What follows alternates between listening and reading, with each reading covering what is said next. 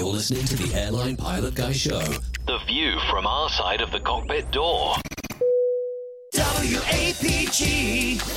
It's the airline pilot guy. Airline Pilot Guy, episode 541. Yeah, he's up in the sky. It's the airline pilot guy. Hello, you're listening to the Airline Pilot Guy Show, the view from our side of the cockpit door. Your host, Captain Jeff, broadcasting live from Studio 1A at former APG headquarters in Roswell, Georgia. Today's show is recorded on the 19th of October, 2022. Yeah,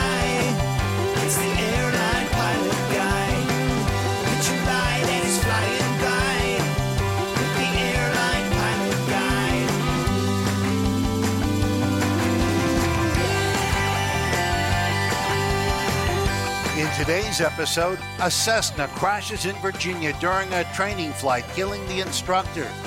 British fighter jets intercept a flight to Manchester and diverted because of a bomb threat. More news and your feedback. So get all settled in. Tray tables and seat backs in the upright and locked positions. Electronic devices powered on. I'm Radio Roger, and Flight 541 is ready for pushback. Thank you, Radio Roger. He is an award winning TV and radio reporter, currently at the number one all news station in the nation. 1010 WINS in New York City. Welcome to the Airline Pilot Guy Show. It's an aviation podcast covering the latest in aviation news and answering your great feedback and your questions. I'm Captain Jeff, a pilot at a major legacy airline based in Atlanta, Georgia. And joining us from his home studio in the Valley of the Sun, world traveler, airplane mechanic, doggy rescue volunteer, fitness hound, and international air freight captain, it's Miami Rick. Hey, everybody. Uh, back again uh, from a couple of weeks of flying, but uh, home now. Looking forward to a good one.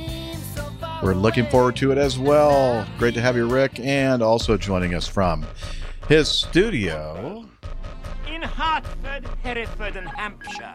professional photographer, former RAF RAAF fighter pilot, retired Airbus A330 A340 captain for Virgin Atlantic Airways.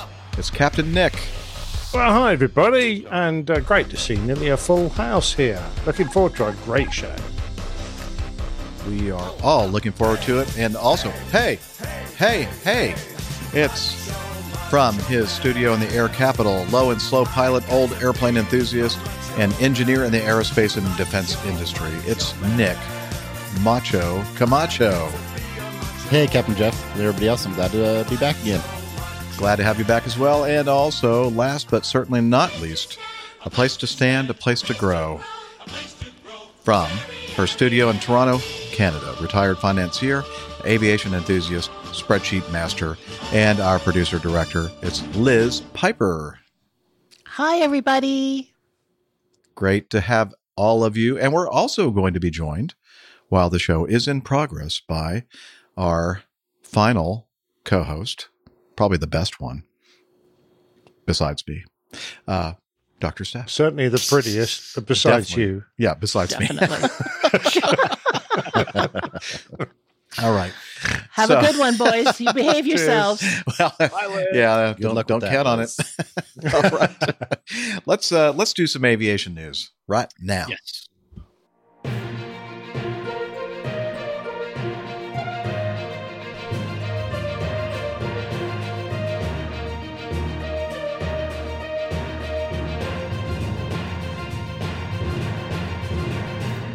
Stand by for news. All right, let's start with uh, item B uh, report. Eastern Airways uh, E170 at Birmingham on uh, that's Birmingham, England. So I, w- I guess it would be Birmingham. The original How, how would you say that? Birmingham. Birmingham. Birmingham. Birmingham. Birmingham. Uh, You could just say Birmingham because all the others are copies. Uh, okay. so if you just say Birmingham, everyone knows it's in Birmingham. The OG. Okay. Birmingham. Uh, let's see. Uh, So they were going from there to uh, no, they were going from Gibraltar to Birmingham, with 18 passengers and five crew. Was descending towards Birmingham when the crew received a pitch trim fail caution message. The pilot flying disconnected the autopilot to counter the threat of a possible pitch trim runaway. A short time later, the AP fail uh, caution eliminated. The crew continued the approach but needed more force than normal on the yoke. Upon landing, the crew also received a steer fail message. The captain took control and taxied the aircraft to the apron using differential braking and asymmetric power. On, Oct- on October 13th, hey, wait. Uh, on October 13th, 2022, the AAIB, the Air Accidents Investigation Branch, released their bulletin concluding the probable causes of the serious incident were the failure of the pitch trim system probably occurred because of jamming of the horizontal stabilizer as a result of freezing of water ingression in the ball nut. Hmm, sounds painful. Due to Freezing ball nuts. condensation. Yeah. That Although- sounds really Showtime. nasty. And We we're know- five minutes in. I've never tried the ball nut, but I have the corn nuts are really good with beer.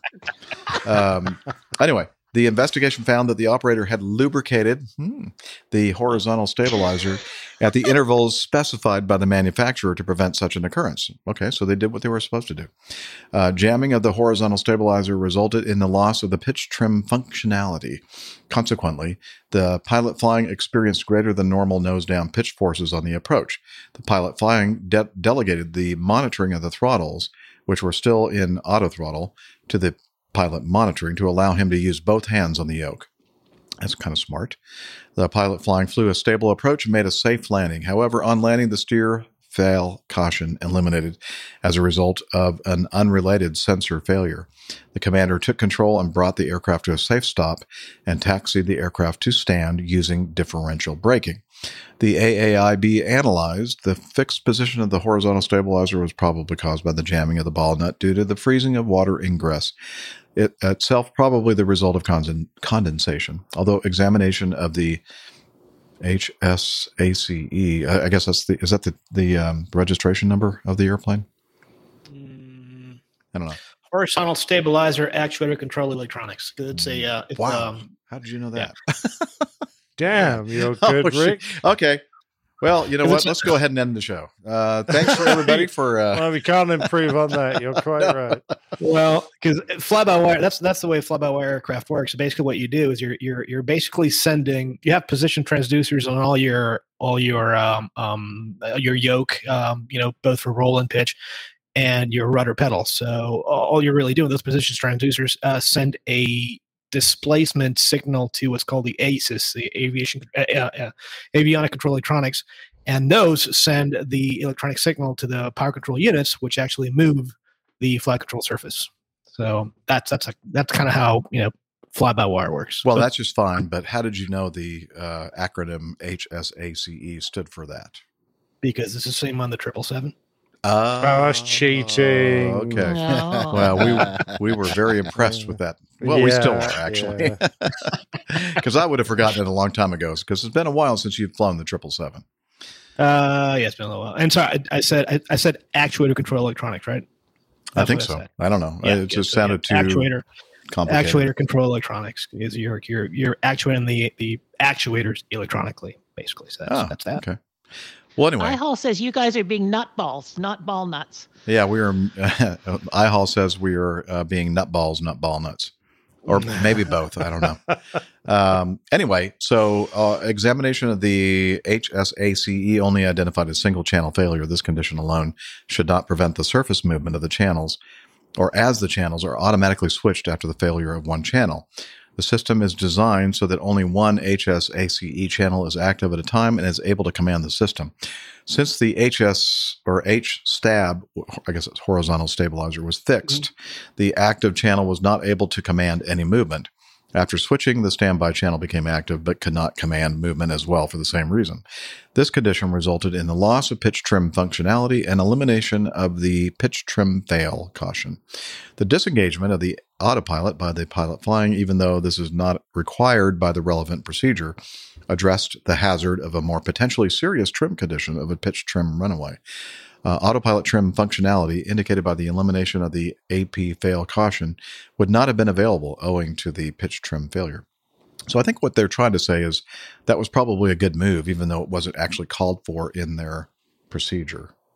Yeah, and something of note here. Um, so when the autopilot at least on Boeing aircraft, and and seems to me that the fact that the that Embraer uses the same acronyms as uh, as Boeing and, and the triple seven, which is um, what I'm familiar with.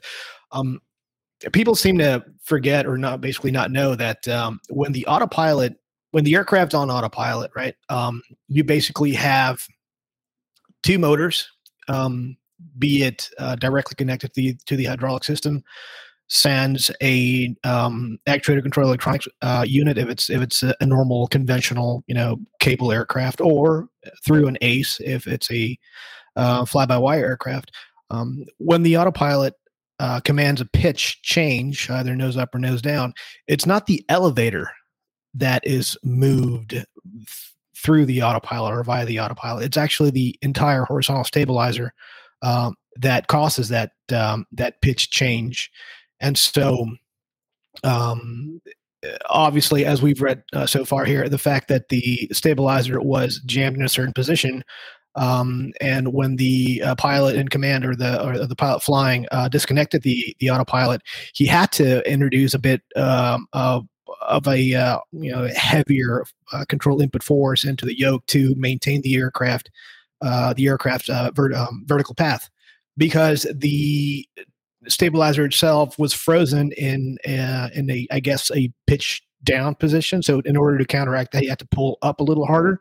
Um, so th- that's basically it. So the uh, as as a, as a recap, um, the autopilot does not move the elevator. The autopilot moves the entire horizontal stabilizer.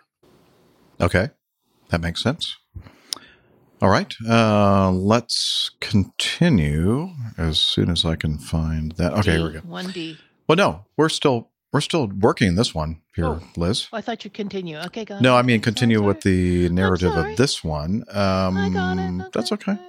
Um, let's see. So as as uh, Rick mentioned, the the horizontal stabilizer was stuck at minus two point four degrees, and so yeah, we can go we can go into all the, details of here. Uh, ex- uh, although I do I would note that Rick, you kind of um, you kind of uttered uh, uh, some dissatisfaction with uh, what they did after they got the steer fail on the ground. and- Yeah, I mean, kudos on getting the thing on the ground, but you know, at that point, it'd be like, "Well, boys, I'm done." So, why put yourself in a position where you? I, but but but I, I hear that I, I gather there's more to the story. So, No, well, so I was going to say I thought the same thing, and then I I read somewhere that uh, I guess they have some kind of a system that's like a like a free castering kind of a, a nose wheel system, and that it's not it's not like unusual as it is in most transport category aircraft to actually control steering with differential braking and and differential power. Um, but I don't know. I could be wrong about Well- that. I've never flown that. well, here's the thing. So when when uh, when um, commercial aircraft, uh, or at least the ones that I've flown, I don't know if uh, the smaller ones are like, but uh, that's what she said. Um, um, I don't know how the Uh, smaller yeah, jets you are do. like. You know what they're like. yeah, you usually you usually have what's called a steering bypass pin installed prior to pushback, and basically what that does it it uh, it disconnects whatever hydraulic system is in charge of nose wheel steering. Um, because if you try to push back an aircraft and um, steering bypass is not engaged, then you cannot turn that nose wheel. Uh, it's not going to caster on its own. Um, I'm not familiar with the uh, Embraer 175 or any other jungle jet for that matter. I've never flown any of them. Um, so I don't know. That's why um, he, you know, when when I read just now that uh, the guy was trying to, or gal, I don't know, I was trying to um, uh, taxi the aircraft off with that differential brake and differential thrust. I'm like, well, so how does that work if you don't have a steering bypass pin installed? Uh, installed. So, but I, I don't know. Maybe there are some E175 uh, drivers out here. yeah, I think we need some input from the 175 guys because it Captain says, Craig, where's Captain Craig? yeah, where's Captain Craig? He needs to uh, yeah, call. Um, but the, it says the steer fail caution was triggered by a sensor failure. The result this resulted in a loss of steering um, through the pedals and the hand wheel, which required the pilot flying to steer the aircraft in free wheel mode. All I'm thinking is if something happens, you put that you put it into a ditch. Um, thinking as a lawyer, how do you Uh, well, justify you know, that? true. If you had if you had that uh, that advisory, how's is the insurance company going to pay up, knowing that you took it upon yourself to taxi the aircraft with that caution uh, displayed. So I would just be like, you know what? Yeah. I just just send a tug out. I'm done for the day, and uh, whatever. And you know, I can use that time to put all my stuff away. I think it So- depends on which, you know, like if you what what uh, level of deduction. You know, it was a high deductible, then maybe they'd let you skate. But if it's a low deductible kind of thing, you know, comprehensive, then they probably would not have paid. I don't know. I know. Um, so I'm, I'm just kidding, by the way. I don't know what I'm saying. Um, I guess really the point of all this is that I guess the air accidents investigation, inve- investigation, investigation branch. Yeah, them too. I don't know. Sorry. Both of them. yeah, all those people. Uh, kind of basically, we're saying they did they did a pretty good job here of uh, handling the situation and kind of actually thinking outside the box a little bit and uh, doing things that really did aid in um, you know solving uh, the or a good solution for this problem except for maybe the steering thing at the end uh, and uh, because it, it wasn't necessarily called for in their procedure so I, I i think this is a positive thing from this uh, aircraft I like the CRM. I like how the the the PF delegated the monitoring of the engines to the uh, PM. That's that's great. In fact, I remember um, while doing a um, when the, when the hell was this? A couple years ago, um, I was doing. Uh, oh, I was coming back and flying the seven six, and I we were you know on the on the uh, initial sim for my seven six requalification a couple years ago, and uh, one of the sessions called for um, a complete failure of your um, your primary instruments and you're basically left with your standby stack which is just you know standby attitude standby airspeed and uh, and your um, your whiskey compass and um, uh, as as as part of the problem, you know, that since, since you lose most of your primary and secondary systems, uh, you're left with manual uh, thrust. And so, uh, you know, my um, uh, me and my my FO, which basically Thrusting my came up with a plan where Oh, I will do the flying, and he has to make sure that the you know we stay on speed, and you know just just keep an eye on the speed, and as we configure, make sure that you know the the speed is trending correctly, and all that other stuff. So, exactly, you divide and you conquer. That's why there's there, there's two of us up there, and I think as far as far as that goes, they did a great job. Yeah. And I think it was interesting. I at, at first I was thinking that the, the pilot flying was the captain, but turns out it was the first officer, if I read that correctly, uh, Hmm. because uh, the pilot monitoring took over control. The commander took over once they got on the ground. So it was a good move by that, um, you know, the the first officer to say, "Hey, boss, you got the throttles. You know, guard those things and make sure that uh, they're set properly." Because and that's also and that's also great. That's a good point there, Jeff, as well, because some oftentimes it's it's better for the for the for the commander for the uh, pilot in command to kind of take more of a of take a step back and look at the bigger picture. And, and and look at at, at, the broader you know aspect of, of, of variables um, uh, Yeah. and uh, you know just kind of monitor from kind of behind and let the the, the whoever's flying the the FO uh, just handle just the just strictly the flying uh, and, and concentrate on that. So that's as I said, CRM wise, Yeah. spot on. good job. Till you have to tax it. Acme uh, is uh, they kind of expect the that scenario for the captain to and and I brief this when you know if we have an abnormal situation. If I'm pilot flying, you know I'll handle like the initial action items and I'll communicate outside. You start working the abnormal procedures inside, communicate inside. But at some point, once everything is under control and stabilized, more than likely, unless it's an unusual situation and you know this whole thing is dynamic, but expect that I'm going to give you the control of the airplane and I'll take over the inside management and talking to the passengers and the flight attendants and everything else. And you just concentrate on, you know, putting us on a 15 mile final and, you know, getting us on the ground is, you know, whatever. So Exactly. that's, that's the kind of standard philosophy at Acme anyway. All right. Very good. Um, Nick, Captain Nick, uh, or Nick Camacho, you guys have been kind of quiet on this. Uh, anything to add or subtract from what we've said so far? No. Well, Nick, uh, Captain Nick doesn't know what a yoke is, so I imagine not. Um, Oh, yeah, that's and, true. uh, Yeah. Nick, Nick Camacho. I know what a joke is. usually the bloke on the yoke. Wow. Yeah.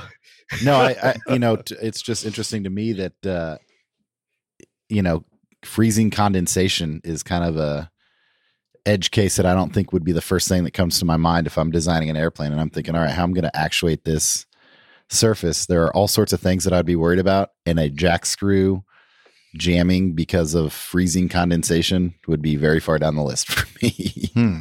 Yeah, good point. That's yeah, right. Well, I wondered could- how could- effective their anti-condensation greasing was. That's that was exactly what I was going to say. I wonder. I wonder if uh, if they use the proper one because the the water contents on on on some are higher than others, and so you know that's you know stuff to keep a keep an eye on and, and, and think about. Well, didn't they say that the? Uh, uh, it seems to me that they yeah, kind they of said it. They had done the right. Thing. Said that they'd done the right thing, that they had done the procedure as they were supposed to regarding. Well, I the mean, Sure. you can do the procedure, but if you're not using the right thing, Well, yeah, and they, Yeah. they they said it. They had done the procedure in accordance with uh, the manufacturer's recommendations. So Uh, yeah, so the, the manufacturer, manufacturer may not be get it right, recommending or- the yeah. right frequency or right. guys are so material, I don't picky about this stuff. I mean, Yep. gosh. Well, Um, it's a pretty serious thing to freeze up, quite honestly. well, yeah, you're right. You're right. Let's go to this next item. Pilots ignored. It's in all caps. Controller's instructions at Zurich Airport. It's a YouTube video from Real ATC. And let's play it right now. Okay. Video is based on ATC, ATC communications and data from flight something or other. Airphone 76 Hotel, 4, your departure in slot. Airphone 76 Lima Hotel, hold short Alpha 2, your departure within the slot, earliest in 5 minutes. Uh, could you just confirm the seat, uh, hi, sir, could you just confirm the uh, CTOT once again, please? Who is talking to me? Uh, yeah, uh, I said hi. Uh, can you just give us the CTOT once again, please? Well, do you have a call sign? Oh, sorry, mate. Uh, Airphone 76 Lima Hotel. Airphone 76 Lima Hotel, your slot is 58 till 1 3, so seat at 03. Okay, the CTOT is not uh, 58. So it's fi- 75 Golf in 310 degrees 7 knots, runway 14, clear the land. Runway 14, clear the land with 75 Golf. Okay, I'm going to pause this for a moment. They the instruction was to hold short of a taxiway intersection, and they're focusing now on the CTOT time, which I don't think is really that significant, honestly. No, not one, one, not once you're taxiing. Really, you taxi for a CTOT, which is a calculated takeoff time, and it's to prevent a big build-up of aircraft queuing at the uh, end of the runway, burning gas. So, Mhm. computerized time. You've got a slot. You're going to taxi in turn. And once you get going, you know, uh, your CTOTs, you more or less throw it out the window because you'll usually go when you get to the end of the Right. runway. But, you know. and so so he's get- thinking it's 58, but like it's like 58 to 03. That's only if I'm doing my math correctly, that's five, Five minutes. minutes. It's Yeah, not really absolutely, yeah. We- we significant could- amount of time. we could being talk ve- longer than very that picky. just about CTOTs. exactly. Okay, let's continue. I need to drink a top. Ocean 5 Lima Bravo, contact apron 121 decimal 855. 855 was the Lima Bravo, so. Airphone 76 Lima Hotel, your seat tilt is 1803, makes a slot of 58 till 13. Expect to depart within that slot. I guess they're not happy with that. Thank you. I'm asking you that because on the uh, on the screen in front of us at the uh, at the gate we had five eight. CTOT five eight. That's fine. Let it go. I think that's your calculated departure time. No, no, it was CTOT 1758. It was written CTOT 1758, but that's it. It's fine, don't worry. These pilots are so. Come on, And I Picky. must have been wrong. yes. there must be something wrong. Someone made a Airphone mistake. 76 Lima Hotel, um, I ordered you to hold short at Alpha 2. You passed, and you're at Alpha 1 already. Sorry. Gotcha. Oops. It's not all about slots. It's a very long day for everyone, sir, so I do apologize. And if you want to write down your report, just do that. Don't worry. I love it. Not that uh, Yeah. severe. So, thank you. Mike Juliet Heavy for the ILS number 14. Emirates 2 Mike Juliet Heavy, tower number 1, continuing 300 degrees, 8 knots.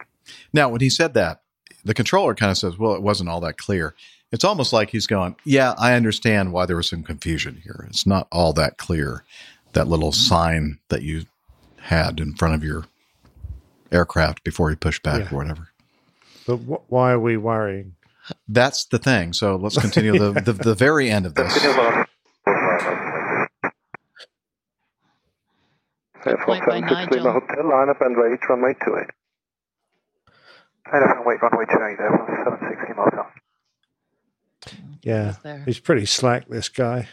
Yeah, and so he goes on his way, and uh, 76 Lima Hotel, wind 300 degrees, 7 knots, runway 28, cleared to take off. Runway 28, cleared for takeoff, reference 1, uh, 760 miles out, and sorry for the, uh, for the mistake and for the uh, response, please. It's all right. And for being alive, and for flying for Air France. so you know, at least I got to give them credit. they they did say, you know what, maybe we were a little bit, you know, being tooky about the whole thing. we, you know, like sorry about that, uh, and sorry. Pick your pick Yeah. your battles, man. Come on. Exactly. Yeah. And it's like it's so yeah, it's it, so here the reason why I think that it was important for us to cover this it's it's almost a non-event, but it could have been much worse because anytime you let something like this distract, Distract you, you. uh, into what you really should be doing and paying close attention to, like holding short of certain. In this case, it wasn't a big deal, but it could have been a big deal if they were told to hold short of a runway or a taxiway where there's going to be a conflict. You know, You know, not only that, but I was I was thinking, you know, weather could have been bad, and he he could have been told to, although he would have been told specifically to hold short of the ILS critical area, but maybe, you know, if if if conditions are such that um, you know they're conducting Cat two, Cat three approaches, you've got to hold short of the ILS critical area, and if you're told to do so, you have to because if you don't, you may very well be compromising the integrity of the ILS that the other aircraft is uh, relying on to perhaps even do an auto land. yeah, Um, that's true. So, um, and another thing, um, usually when when things are are working normally and things are flowing, uh, you can expect, you can plan on, and, and I mean, and I guess you know Captain Nick and Captain Jeff back me up on this if if, if you think I'm right. Uh, you can you can expect on about a about a 15 to 20 minute uh, time, um, uh, you know. Uh, for, for, for 15 to 20 minute uh, uh, you know length of time to elapse from the moment you push back to the moment you are um, about ready to go. Um, so just kind of work backwards from there.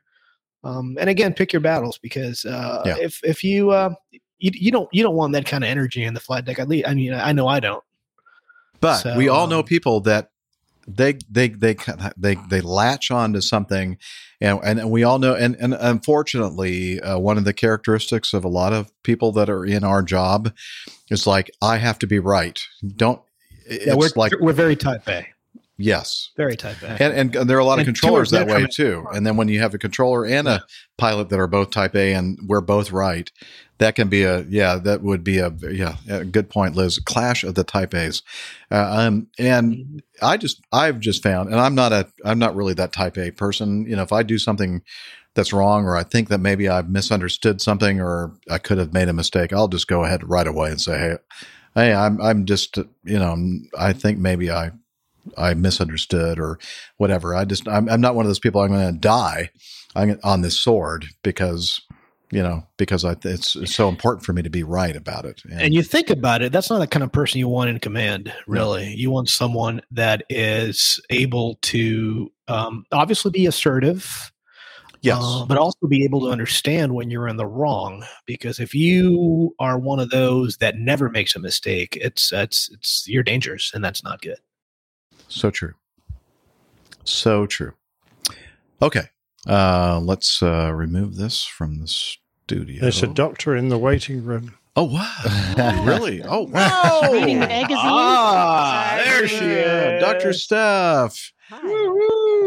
Welcome. Full crew, full crew. Well, look at that. Yeah, full crew. Yeah. Uh, I'm not going to play your thing and do your No, thing because it. I It's not worth it. usually screw going. it up It's fine. anyway. Yeah, no, no, it's okay. So uh, thank If you. people don't know who I am, they can go back and listen to the last episode. What he's I was trying to say is he already screwed it up on the first go round for the rest of us, and he doesn't want to go over two. Thank you for clarifying, uh, uh, Nick Camacho. You know, I, I had a suspicion, but I yes. yeah, who who invited this Nick Camacho guy to be with us? I don't like him. Okay, yeah, that is what I'm saying. Okay, uh, let's now that we have uh, Steph with us and Nick Camacho because they're um, more focused in on the general aviation world. Uh, we have a couple of items in our news that I think would really benefit from their knowledge, experience, and uh, analysis. And uh, let's go to item 1A. A, um, have not clicked on the right thing. Here we go. Uh, a Cessna 172 Skyhawk, uh, November 97883, uh, was uh, taking off from runway 20 at the Newport News Williamsburg Airport. Uh, at 100 feet, about 80 seconds into the takeoff, the aircraft reportedly pitched up aggressively, lost lift, and crashed 200 feet from the departure end. Three people were on board the plane when it crashed. Police say the plane was piloted by a student, uh, 18 year old Oluwagbohami Ayamaidawi Boyd of, yes, that's the way you say it, of mm-hmm. Hanover, Maryland. Nailed it. He was taken to a local hospital with serious injuries, then transferred to the Virginia or VCU. I'm not sure what that stands for. Virginia Commonwealth Virginia University, Commonwealth? University Hospital in Richmond. Okay. Uh, state police officials say the female instructor identified as 23 year old Victoria uh, Therese Isabel Jungman of Williamsburg died at the scene. She was a licensed commercial pilot as well as a flight instructor. Uh, from her roommate, a quote, Victoria didn't have a single bad bone in her body. Not only was she nice, but she was intelligent, beautiful, adventurous, punctual, a risk taker, and radiated positive energy. Uh, that was uh, Miana Mabry, her roommate. She was truly someone you only meet once, and I will love her until the day after forever. That was nice. A third person, a an 18 year old male, also suffered life threatening injuries. Both 18 year olds are students in an aviation class at Hampton University, according to investigators. The FAA and the National Transportation Safety Board are now investigating the crash. Virginia State Police provided an update Friday morning on the investigation and said it revealed that uh, the student pilot at the controls attempted to pull the aircraft up too steep at an angle at takeoff. This caused the airplane to stall, which led to the crash. And as, as I said, the official cause of the crash investigation or the crash remains under investigation. So this is one of these situations where, and I guess it's not too unusual because I was looking at some of the commentary um, regarding this uh, incident in Kathryn's report. Oh yeah, I need to start saying all this stuff, but uh, we have the information from Kathryn's report and also the AOPA.org, um, where the there are times when um, certified flight instructors uh, can be startled and overwhelmed by a student who kind of freaks out and starts activating controls and sometimes are so strong and big and powerful that the certified flight instructor can't override what is happening. And this seems to be although that you know of course it's still under an investiga- investigation maybe or at least uh, a possible scenario in this. The only thing else that i would mention here is that when they cleared them for takeoff they did warn them that uh, caution wake turbulence there were some uh, military uh, fighters that had taken off uh, on a crossing runway. And they said caution wake turbulence. Now, I'm not sure if that's a factor or not.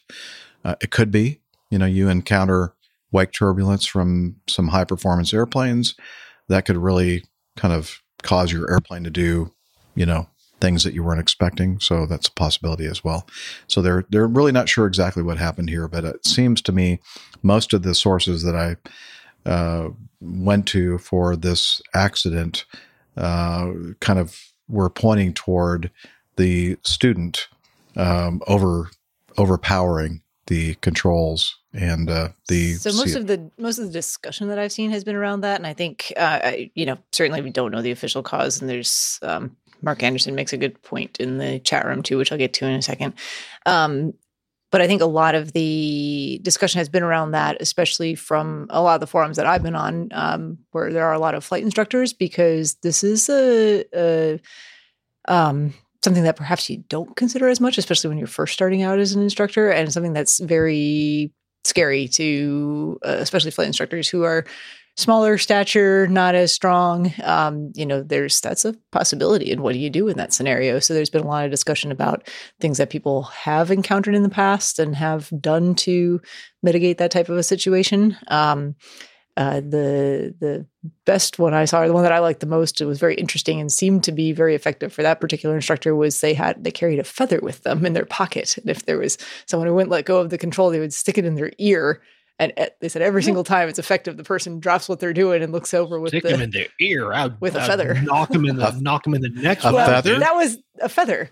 Um, but most of the comments actually tickle, were, tickle, you know, karate chop, some sort of, you know, aggressive maneuver. But um, eh, no matter what, you have to be, you know, you have to be paying attention to what's going on. You have to have a, um, some sort of thought and action plan because if it's someone who's very strong, someone who's very new at the control, someone who's, um, you know, has a very unexpected response um, or in, inappropriate input, um, you have to be able to counteract that pretty quickly. I'm not an instructor, and any, you know, training environment type stuff that I've been in has mostly been working with pilots who are, um, you know, getting an intro to flying skydiving operations, and so they're they're already commercial um, and rated pilots, so it's a little bit different. Um, they still, you know, there's a lot of training aspects that go into that as well, but it's usually not me having to take over on the controls. Um, yeah.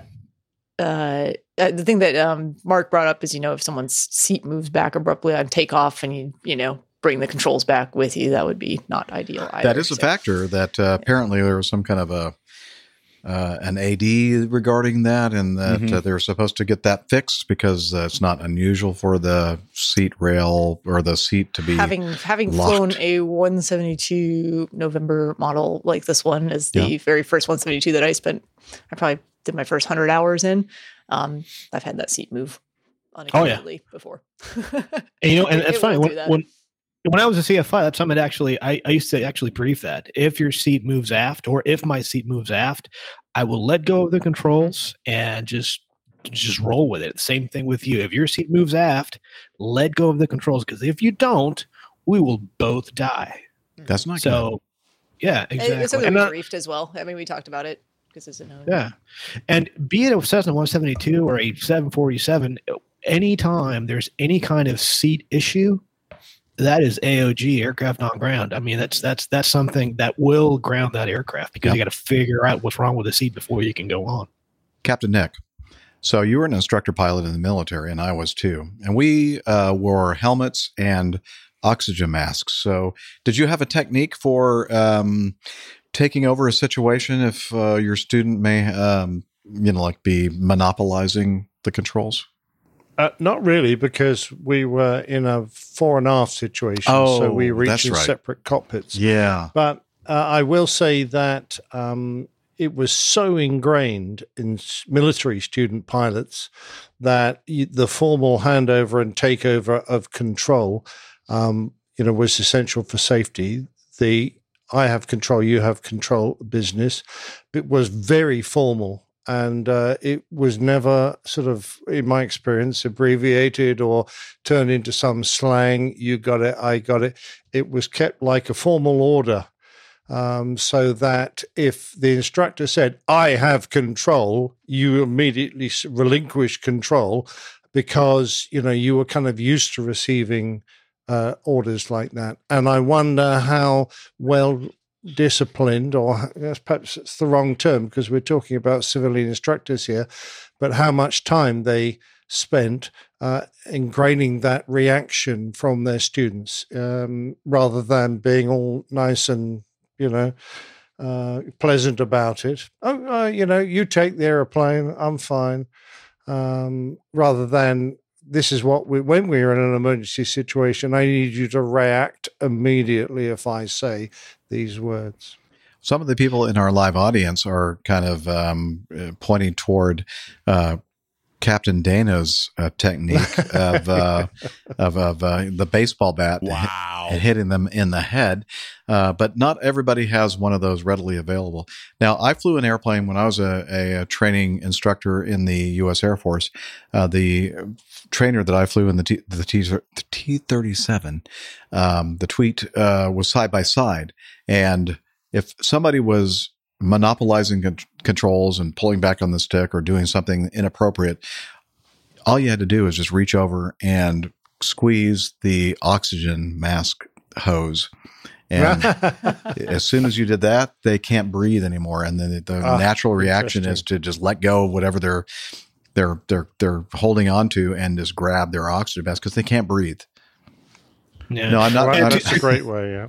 to Yeah. captain's to captain's Nick uh, Nick's point, um, uh, the um, I guess the importance of the right phraseology as far as who is flying the aircraft uh, is is is of such importance, really, that it, it's it is um, standard operating procedures. What what what verbiage has to be used, the words that have to be said in that exact way um, uh, so that there is no confusion. There's no um, there's no vacillation as far as you know who is who is flying the aircraft at one at, at one point or another. And and at least for my airline, the words are. I have control. You have control. Anytime you, you transfer control of the aircraft, uh, not only that, but you have to do it.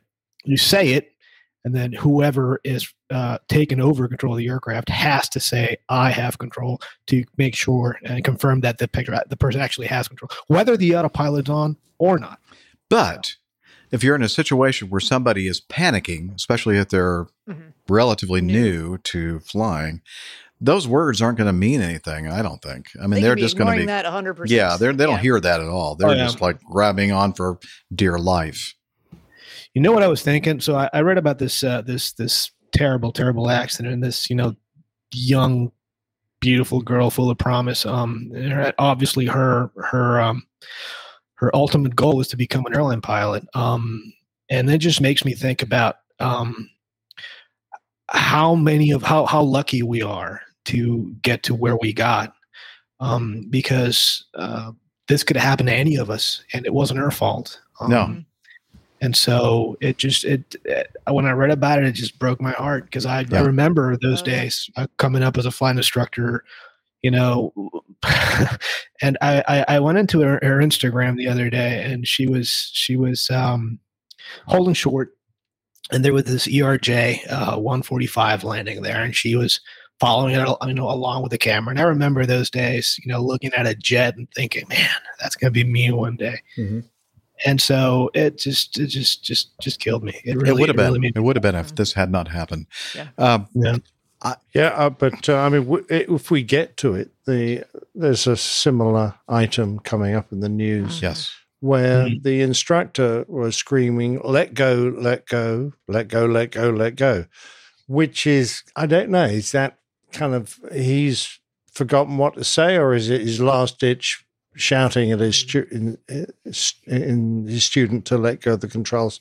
Um, because if they don't react to what you've briefed them, and also the your um, absolute you know your determination to make sure they understand who's in command of the airplane.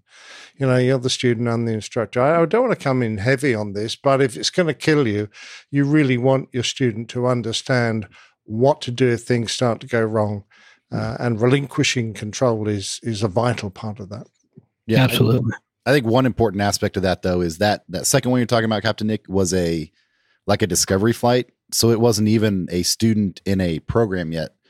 That was like a first Yeah, flight good experience. point. So I do Good feel point. like the expectation for verbiage would be significantly lower. Let's- Understood. Let's, Yeah. jump Should we right jump into to that it? since we're talking about it. It's going to be the next thing we're talking about anyway. Uh, Nick Camacho, why don't you go ahead and uh, take control of this one? You have the aircraft. Uh, all right. This is, uh, let's see.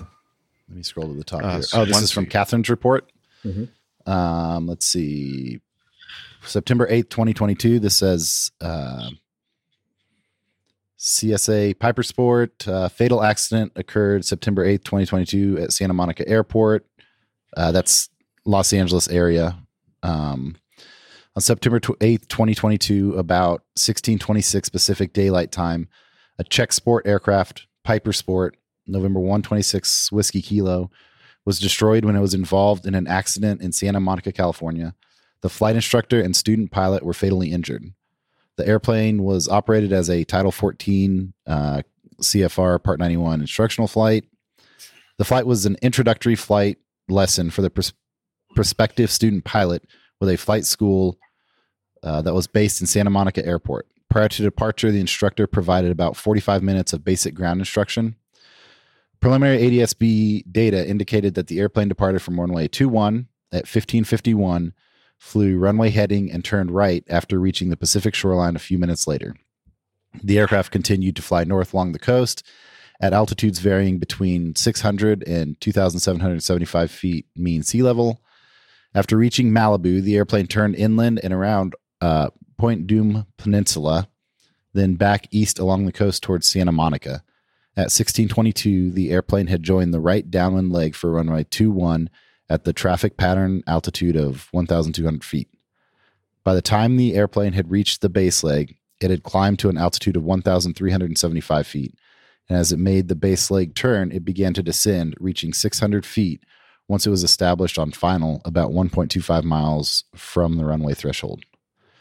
Multiple witnesses observed the airplane land on runway 21, with one describing the landing as hard.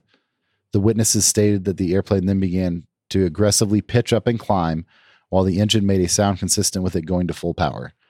All the witnesses provided similar accounts of the airplane continuing to climb in a nose up attitude before leveling off at apex of the climb, then spinning to the left, descending and colliding with the ground. A security video camera located on the southeast side of the airport, adjacent to the runway 21 threshold and facing north, captured the final landing approach segment. The video showed the airplane descending over the runway threshold markings at an altitude of about 25 feet above ground level and then passing to the left out of the camera's field of view. A second camera, similarly positioned but facing northwest, captured the other end of the runway threshold markings. As the airplane came into view, the main landing gear was already on the ground, and the airplane then began to climb in a slightly nose up attitude. Over the next three seconds, the airplane pitched up to an almost vertical attitude and climbed out of the camera's field of view. The shadow of the airplane on the runway surface indicated that it continued to climb for another two seconds before descending and striking the ground about five seconds later. A preliminary audio recording of the airport's uh, common traffic advisory frequency captured the airplane's communications during the landing approach.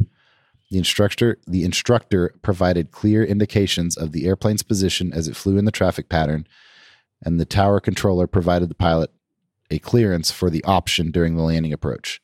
The pilot responded that it was going to be a full stop landing, and a few seconds later, uh, the audio captured the instructor screaming, Let go, let go, let go, let go, let go. The airplane struck the ground in a nose down attitude and came to rest at the intersection of taxiway B and B4, about 375 feet south of the runway 21 threshold. The cabin, inboard wings, and entire tail section were consumed by fire, with only ash remnants of the aft cabin and tail structure remaining. Oof. Yeah, that was uh, Hmm. not good. Very sad. So, as as uh, you mentioned, um, Nick Camacho, um, the this was a like a, a, a not a, a- an instructional flight, but kind of an introductory kind of flight. Yeah, right. Uh, someone who doesn't have a lot of experience in airplanes, especially small airplanes, and uh, obviously, you know, just freaked out for some reason, and the instructor pilot couldn't overpower them. And as as Captain Nick mentioned, this is very similar to the first item that we or the uh, item we just talked about. Yeah. Um, wh- what do you think, Steph? Um, uh, what, I have a I have a question. How can a company call their airplane a Piper Sport when they're not Piper? I had the same question. Like- like, Well- like that seems very confusing. so from a it, trademark it was standpoint. a Piper. So basically, Ah, okay. what it Oh. is is it's a it's a They bought Czech the- airplane. Czech Sport is the company that manufactured them, and then for about two years, Piper licensed them and sold them in the states as a Piper airplane. So Okay. it's that's how the weirdness. I was happens. wondering how that how that worked out. Okay. And I'll tell you, I, I love it. We cover the entire gamut of aviation here. This is Yeah. great stuff.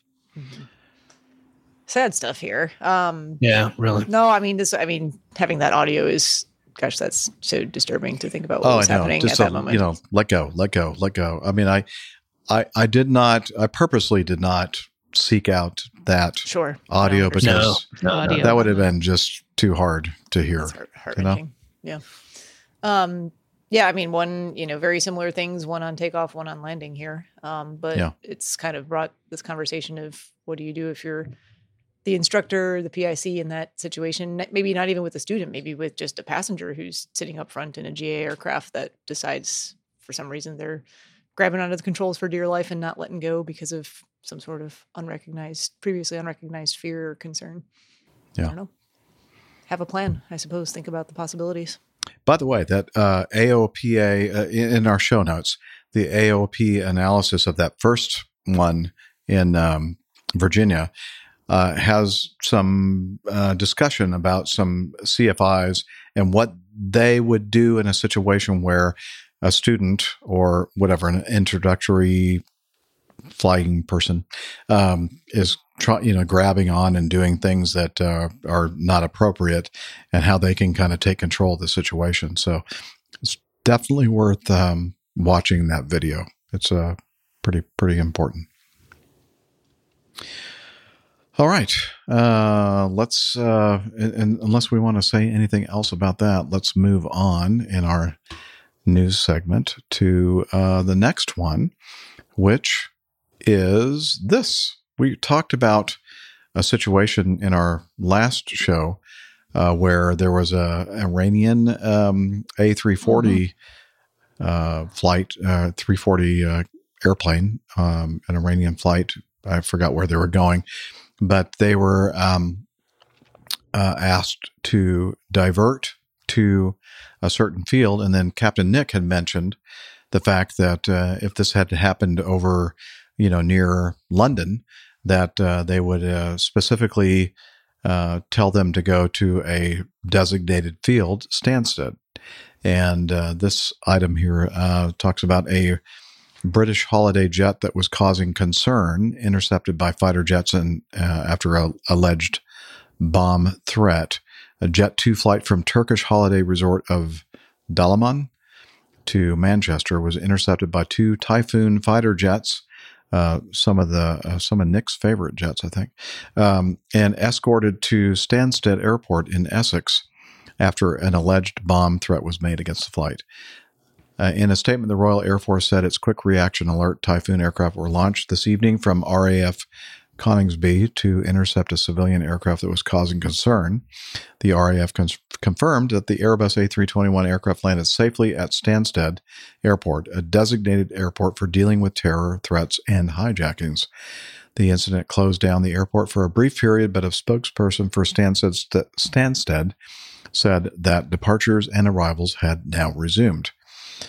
Uh, a Jet 2 confirmed in a series of tweets that Flight 922 had been diverted to Stansted under the direction of UK air traffic control, specifically Adam, and had been sent to a remote part of the large airfield where police met the aircraft. He just likes messing people around. Anyway, so uh, yeah, we thought that was kind of uh, timely because we are Thank you to Captain Nick. Yes, Cap- thank you to Captain Nick. We're uh, above the, or at least the 50% guarantee here at the APG. And uh, yeah, you had, had mentioned that uh, Stansted was one of those designated airports where they're set up for this kind of thing. The the reason is that if there's a big bomb on there, Stansted's a pretty ugly airport anyway, so you no one really cares if it gets blown up. yeah, I like Stansted. It's flying there with a seven four. Well, that's the reason. It's got nothing but uh, you know guys flying freight in. Who cares Exactly. if they get blown up? Yeah. I tell you what, though, I mean, if you, you want to see you want to see some funky airplanes in the uh, in the, uh, in the in the London area, you go to Stansted. We used to park next to uh, IL seventy sixes, uh, you know, AN one twenty fours all the time. A lot of uh, Eastern Bloc Yeah, stuff. Really got to be interesting really, really careful walking around there because they're all these cargo jets. They're all leaking hydraulic fluid and oil everywhere. No, they're not. They're just easy to marking their fall over. Territory. They're just like, They're just marking their territory. Love it. Jim Yeah. Fulton has a good comment there. Jim But, uh, Fulton. it's nice to see the Typhoons doing a good job. Uh, Mhm. I love that aircraft. Oh, yeah, you uh, do. it took over. Yeah, it took over from the uh, F3 Tornado, and we were all very relieved to have an airplane uh, doing the fighter role that could actually, you know, Oh, take to I- turn I- around. I was assuming I, when I saw typhoon, I I guess because it starts with a T, I was thinking uh, tornado, so or tornado. no, Um, no. there's- you do like the Tornado used to used to take the entire length of the country to do an orbit. So uh, you know the typhoon was a, a pleasant, And that was with the after wings not swept back. Yeah, exactly. Yeah, that, and combat flaps out and full burner. Yeah. That's it's a fast airplane. Okay. No, no, it's good. So, uh, yeah, that's where you, you go. Having said that, of course, uh, the captain has the right to uh, go and do whatever he uh, wants if he's in an emergency situation. So, if he doesn't want to go to Stansted, he can always try not to. But I have to say, with a pair of fully armed typhoons sitting behind him, he'd probably be, you know, inclined to go where they ask him to. That's why you said he's try would try not to. Okay, Yes. try. Unless Yes. the Yeah. horizontal stabilizer actuator control electronics are acting up, then no. Yeah, Then you just or he's land got- it, taxi it. So uh, Or he's got icy nuts. Icy nuts. back that. That's that's that's the other reason. Yeah. Hmm. Okay. Icy nuts. Possible Mm. show title. All right. Uh, let's continue with our last item in the news segment Russian warplane crash. Uh, let's see. An apartment block in Russian southern city of Yeysk was ablaze after a military aircraft crashed into the residential area. At least fif- 13 people have now died after a Russian fighter bomber plane crashed into an apartment block in the southern Russian town of Yeysk, officials say. The two pilots of the Su uh, 34 jet on a training flight ejected before it hit the building and caused a huge inferno. Rescuers revised the death toll after finishing their search of the rubble, Russia's emergencies ministry said. Three children were among the victims. The officials. Bless you. Uh, beg your pardon. Yeah. The, uh, uh, the official. Wow, that was that was Captain Nick uh, reenactment of what happened. exactly. That was like the explosion. The guy sneezed and when it, crashed. when it hit the uh, apartment building. The official said that 68 were rescued from the blaze in the nine story block. 19 pe- injured people are being treated following the Monday evening crash, according to the pilots who jettisoned from the plane. The reason for the crash was a fire in one of the engines during takeoff. At that point, where the Su 34 came down in the courtyard of a residential block, the plane's fuel supply caught fire. Uh, oh, I do have some um, video that I can play. Uh, let's see if I can uh, load that up right now without too much um, delay. And here we go.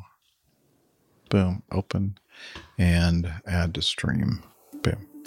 Because there's some uh, right before it hit the building, it you could see a flash of fire. Woo. and uh, there's some of the aftermath of it. Let me turn down the volume of this. Officials said it failed to gain altitude when the engine caught fire.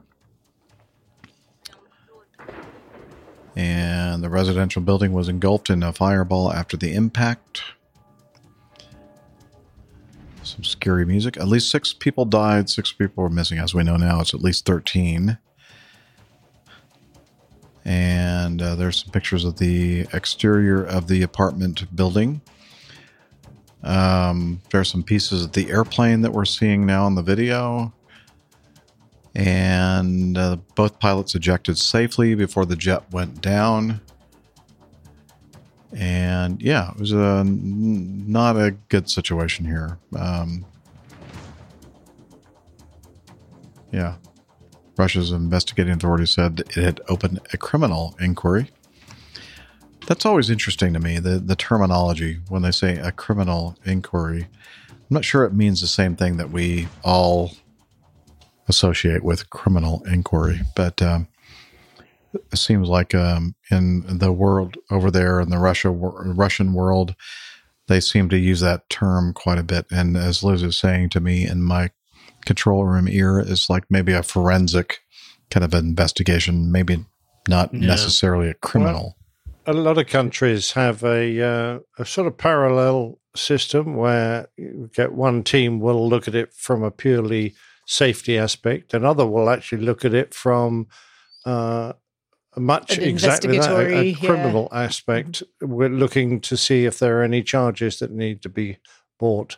So um, it, it's a very interesting mix in different countries.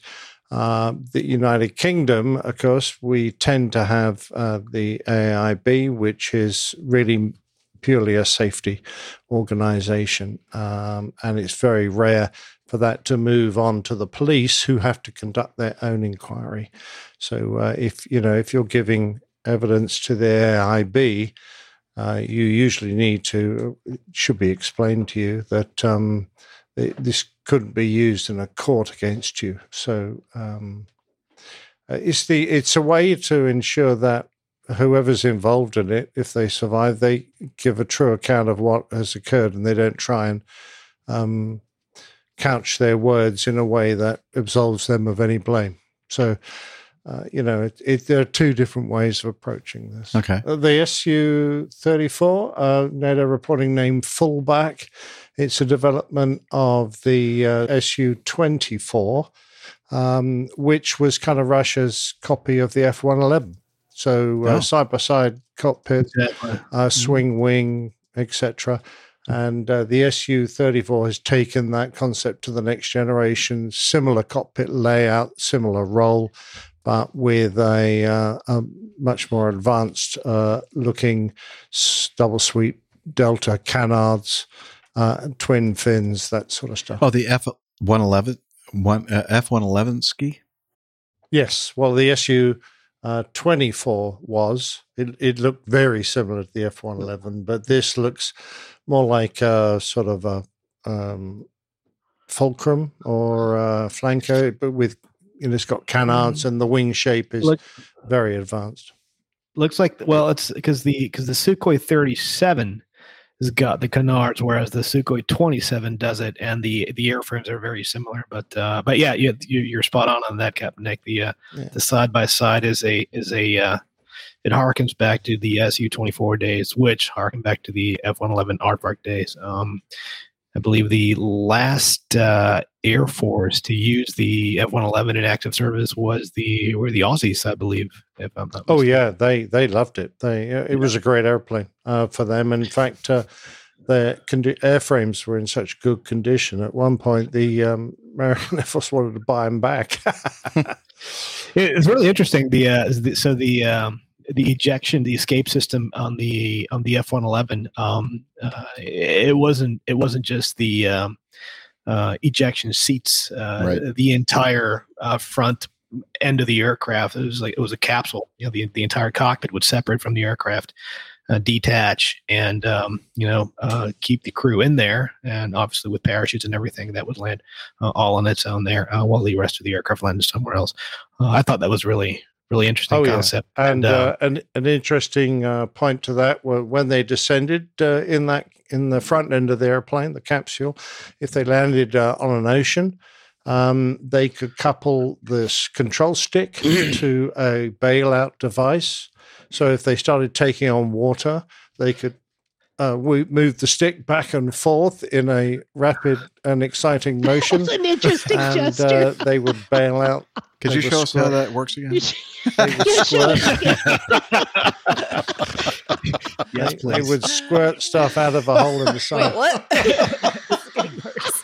Hey, Nick, uh, you have this this picture behind you. Is that your son?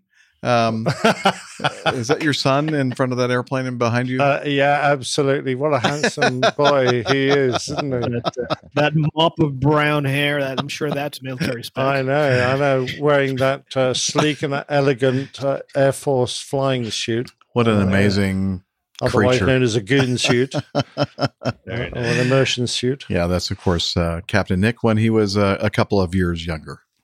Just a few. Yeah. Yes. Very nice. Very nice. Interesting. All right. okay. Well, that was exciting. Okay.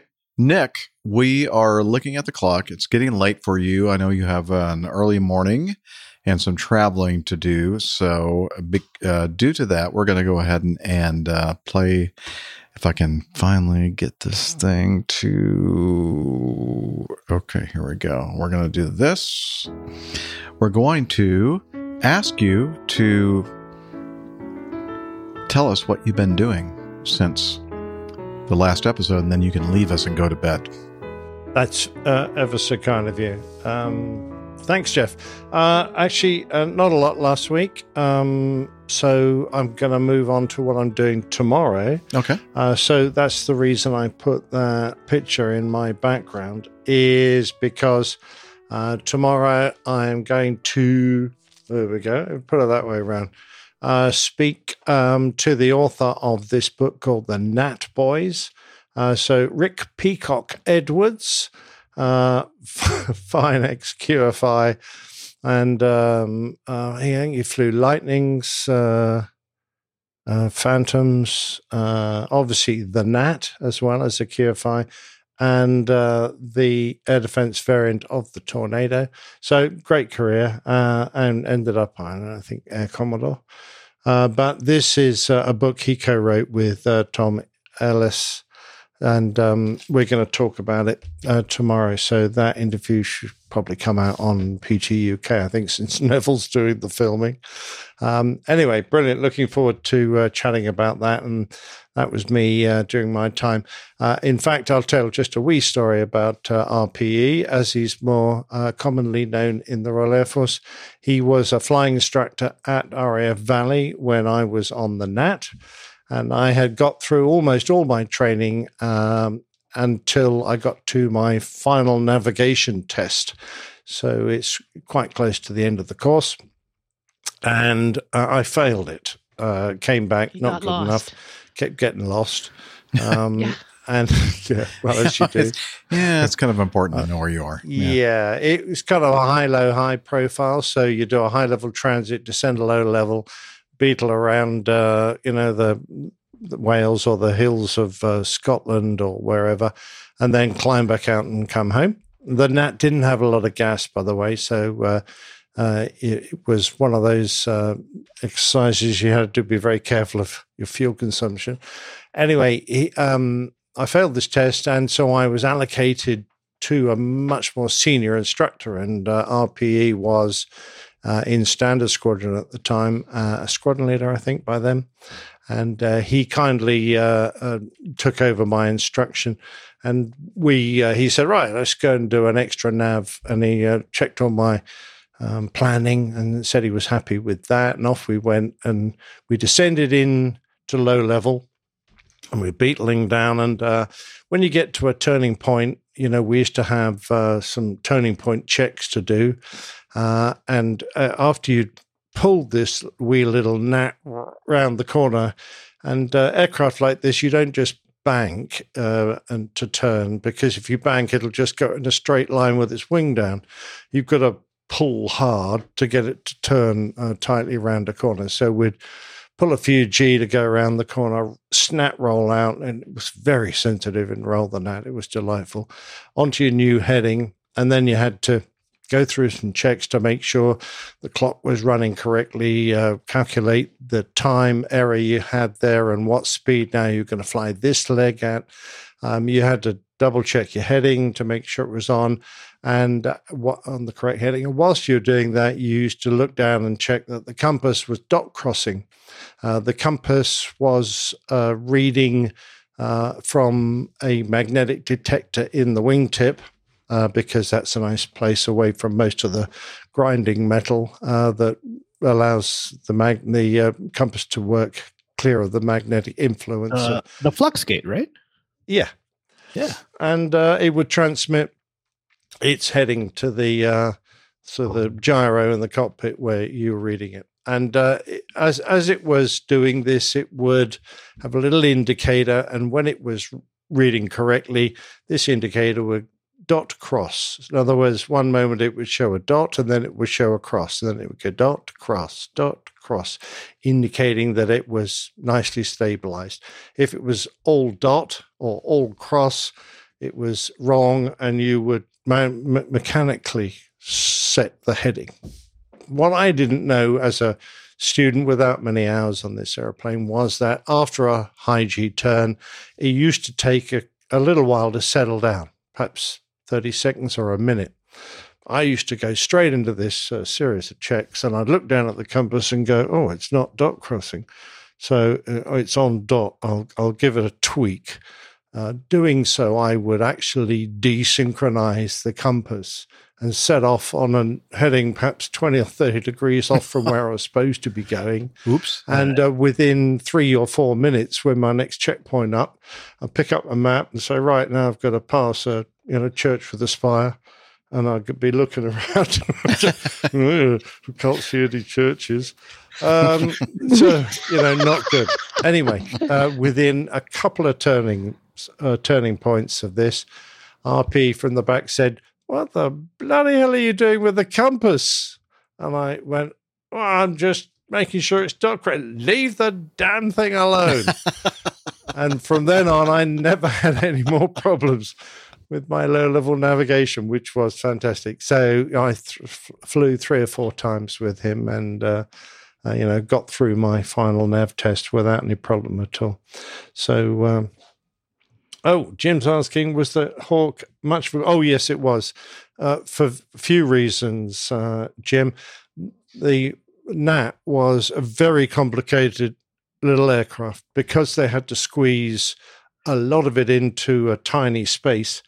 Uh, for example, because of the enormous speed range uh, and the, the tiny cockpit, um, the stick uh, had to be continually sort of the datum for the stick, particularly in the fore and aft movement, uh, continually had to be redatumed uh, so that you could actually get full movement on it.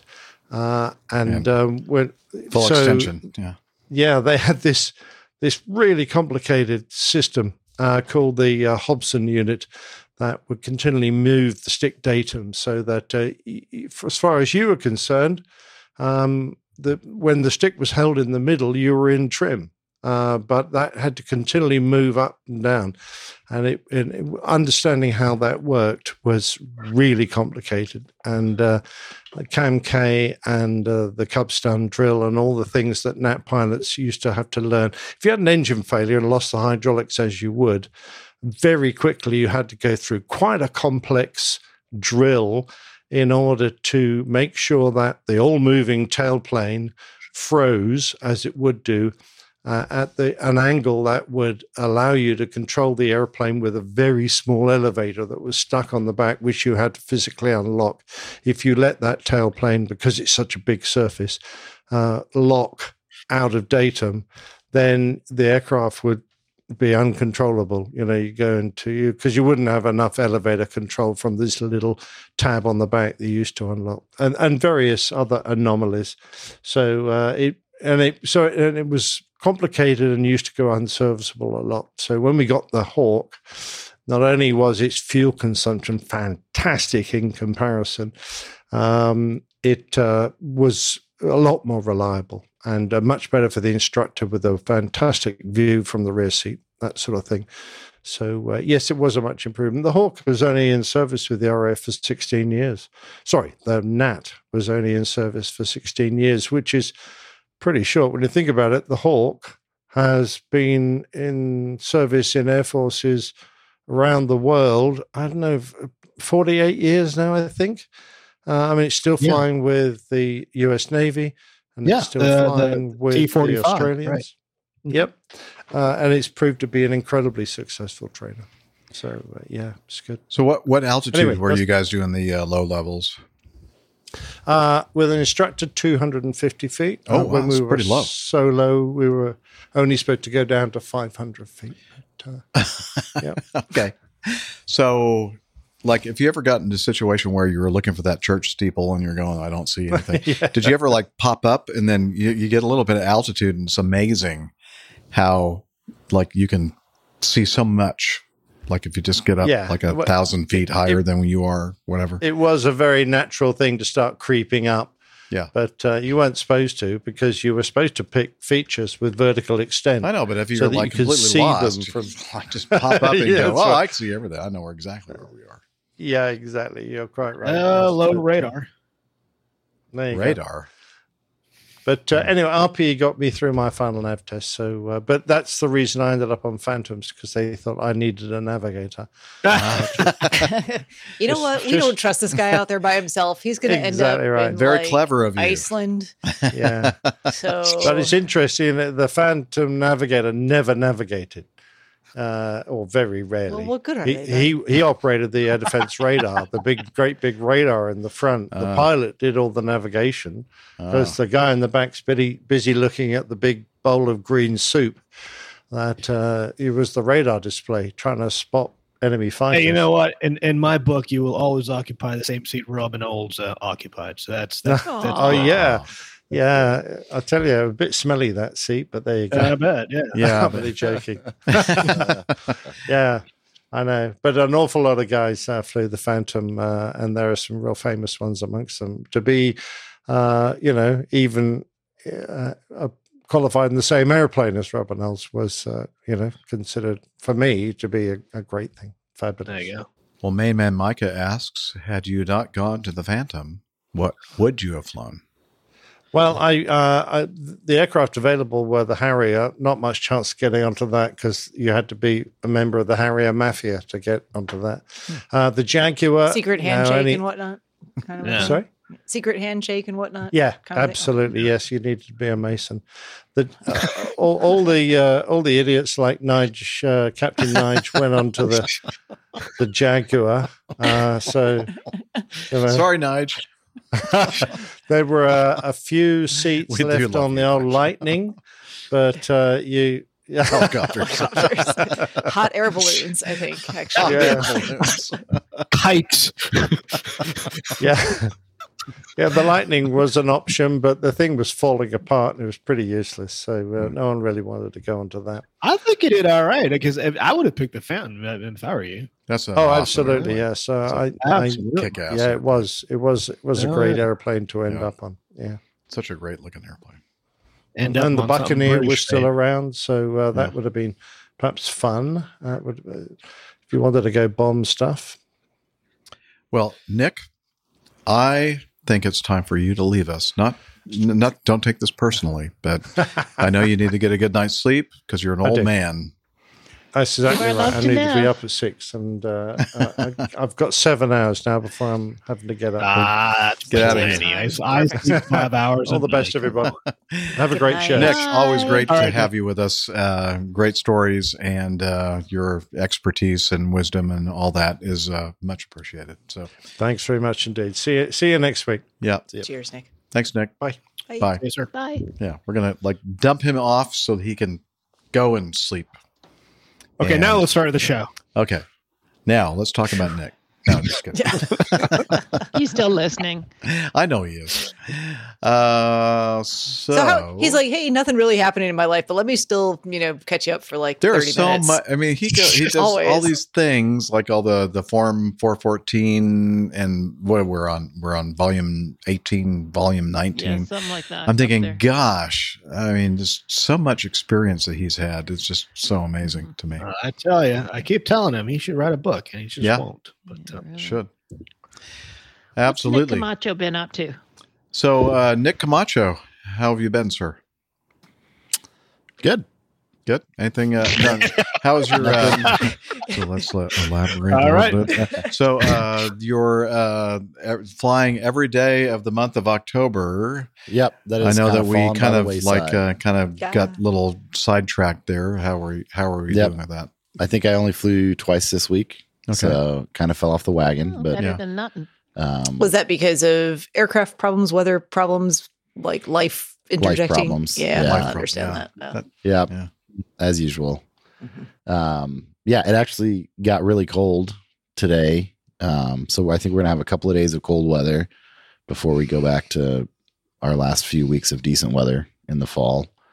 Um, yeah, and then uh, really trying to get my folks' place wrapped up. Um, Mm. by the end of the month, I don't think we're there. I don't think the contractor is quite going to make it, but we've been doing a lot of stuff there, and Have they have they been living there while all this is going on? So they or- actually they've actually moved out. They Okay. moved out for a month into a Airbnb, and I think that runs out at the end of this week. Ah. Um, when they were when the contractor was doing the like the ceilings and the stuff internal to the house, you know, there was not very much work to do inside the house. The majority of it was on the exterior. So they they did they've done all that for the past three months or so, and then the last couple of weeks they've been doing replacing ceilings and and doing the stuff on the inside of the house that needs to get repaired. So if if you're new to the APG, uh, what happened? Uh, how long ago? How long ago was that? uh, into April. End of April. there was a an amazing uh, tornado that hit Six months. Uh, the um, well the Wichita area, but exactly the area where Nick's parents live. Uh, they got really damaged, or a lot of damage from that tornado. So Yep. um, yeah. So very fortunate that they they weren't hurt in that. Yep. Yeah. Indeed. So getting that wrapped up, still studying. We were talking before we started talking with Rick a little bit about trying to finish up studying for power plant written. I got to get that out of the way, and then really like to try to uh, get the practical tests taken care of in the next couple of weeks. But we'll see. Uh, we'll see how everything falls out there. Cool. We're Good pulling stuff. for you. very Yeah. nice. Yeah, we're pulling for you, Liz. All right, very good. Well, great to have you with us, Nick. Um, and uh, let's go to the person whose name rhymes with Nick, Rick. Steph. No, no. well, almost. We're going to work on phonics. That Rick is a bright guy. That's yeah, not a pilot. Steph. Uh, how you been doing, Steph? I'm not sure that really rhymes either. no, but, it uh, doesn't. Uh, sorry, I just got this in my mind. How I've been doing? Well, I've been doing good. Just got back uh, a couple of days ago from um, two and a half weeks of um, of uh, nonstop flying. It was nice. Got to go to. Uh, I stayed. Um, Stop. Wow. He where the hell did I go? I didn't go international. Yeah, I stayed domestic this whole time. Um, doing um, transcon stuff. Uh, you know, Rockford. Oh, beautiful Stockton. Uh, went down to Nice. Cincinnati and Portland, and uh, and oh, and I ended. Uh, I ended in. Um, I ended in Baltimore. That was nice. Had um, had a uh, a trip over to Baltimore, crabs. and they had me over there for the entire weekend. So that was nice. Got to uh, got to do some of the uh, interesting stuff that Baltimore has to offer as far as museums and ships and um, and Crabs. um, crabs and pints of Guinness. So that was Mm. that was really nice. Um, as far as the flight itself, As your, as your time in uh, North Carolina as well. oh, oh, that's right. I did do some passenger flying. Oh yeah, so uh, yeah, and, and Fayetteville. Oh, good lord. Um, so I, That's, that's the reaction I was looking for there. So yeah, so uh, yeah, I'll, I'll fill you guys in on that. Um, so the first thing I did a uh, uh, I picked up an airplane off of a off of an A check, and that was a flight to uh, Stockton. Um, I think that was like the first or second flight uh, on the on the rotation there. Um, and this airplane came out of an A check, which is a it's a heavy check. Um, takes about three or four days to complete. Um, and uh, as as you know, as someone that you know used to do these these these A checks, um, you know, you, you're very um, you, you try to be as methodical and uh, and you know attention to detail oriented as you possibly can because you know in the end of the day, um, that's that's kind of what you want, right? Uh, but you know some things kind of slip through the cracks here and there, and um, um, got on the airplane. Uh, we were, you know, we pushed back. Everything was on time. Everything was fine, and um, proceeded to do the takeoff there. And uh, the the the airplane was just no, it just it wasn't accelerating the way it, it, it should, and the engines didn't sound right. So I had to reject the takeoff, come back around, figure out what was going on, park the airplane, and then it turns out that uh, there was an issue with the um, the EECs, the electronic engine controls. Um, uh, the the EECs basically thought that the engines were still in reverse thrust, and so as such, um, the uh, maximum amount of thrust available from each engine uh, it was not going to be enough to get the airplane off the ground, and so I used my famous eighty and twenty, which basically means that uh, in um, in twenty seconds you should get to uh, eighty knots, uh, no later than you know 20 seconds. And so that's that's basically how you gauge proper acceleration. And so uh, it, you know that didn't work out. So I had to you know reject the takeoff, come back around, figure out what's going on. Uh, they did a full power engine um, run, trying to figure out what was going on with that. They fixed that problem, but uh, right before we got on the airplane and uh, pushed back, they had a an issue with uh with a hydraulic leak in uh, one of the struts, and they couldn't figure out whether it was a hydraulic uh, system leak or uh, an oleo strut oleo strut leak. Uh, and so, uh, in the meantime, our duty clock kept going. So, uh, in the interest of operational continuity, um, um, they got us another jet, loaded everything, changed to everything from the airplane that was loaded to the spare jet, um, and we departed almost six hours late. Um, but we made it; it was fine. And then on after that. Um, I did uh, a, a, passenger flight, which I always enjoy. I always enjoy doing because you get to. Um, it's nice to fly passengers every once in a while um, to kind of like every mix- other time you're on the show, you say, "I love flying boxes." Passengers but are it's such but, an it's but it's but it's interesting. You know, it's it's kind of it's kind of good to Interesting. mix it up. It's, it kinda mix reminds. it It's up interesting in bit. the sense it reminds him It of why he reminds doesn't why he do it. It exactly. It, it, it reminds me why I like flying boxes so much. you have to think about, you know, the the, the double ding at ten thousand feet and the entire, you know, the you know, you know, cabin crew be seated for takeoff and that whole thing. Uh, it it it it takes you from from um it's because it's funny because there's there's certain items in the checklist that you kind of just gloss over as far as passenger operations are concerned because you don't fly passengers that much. But you know, this time around, you kind you kind of catch yourself like, oh, passenger signs. It's not NA. It's they actually have to be. On Oh, this yeah. time. All right, so passenger signs are on. So stuff like that, right? So it keeps you it keeps you kind of sharp. So it was it was good. We did a um, I f- we ferried the aircraft uh, empty from Houston to Colorado Springs.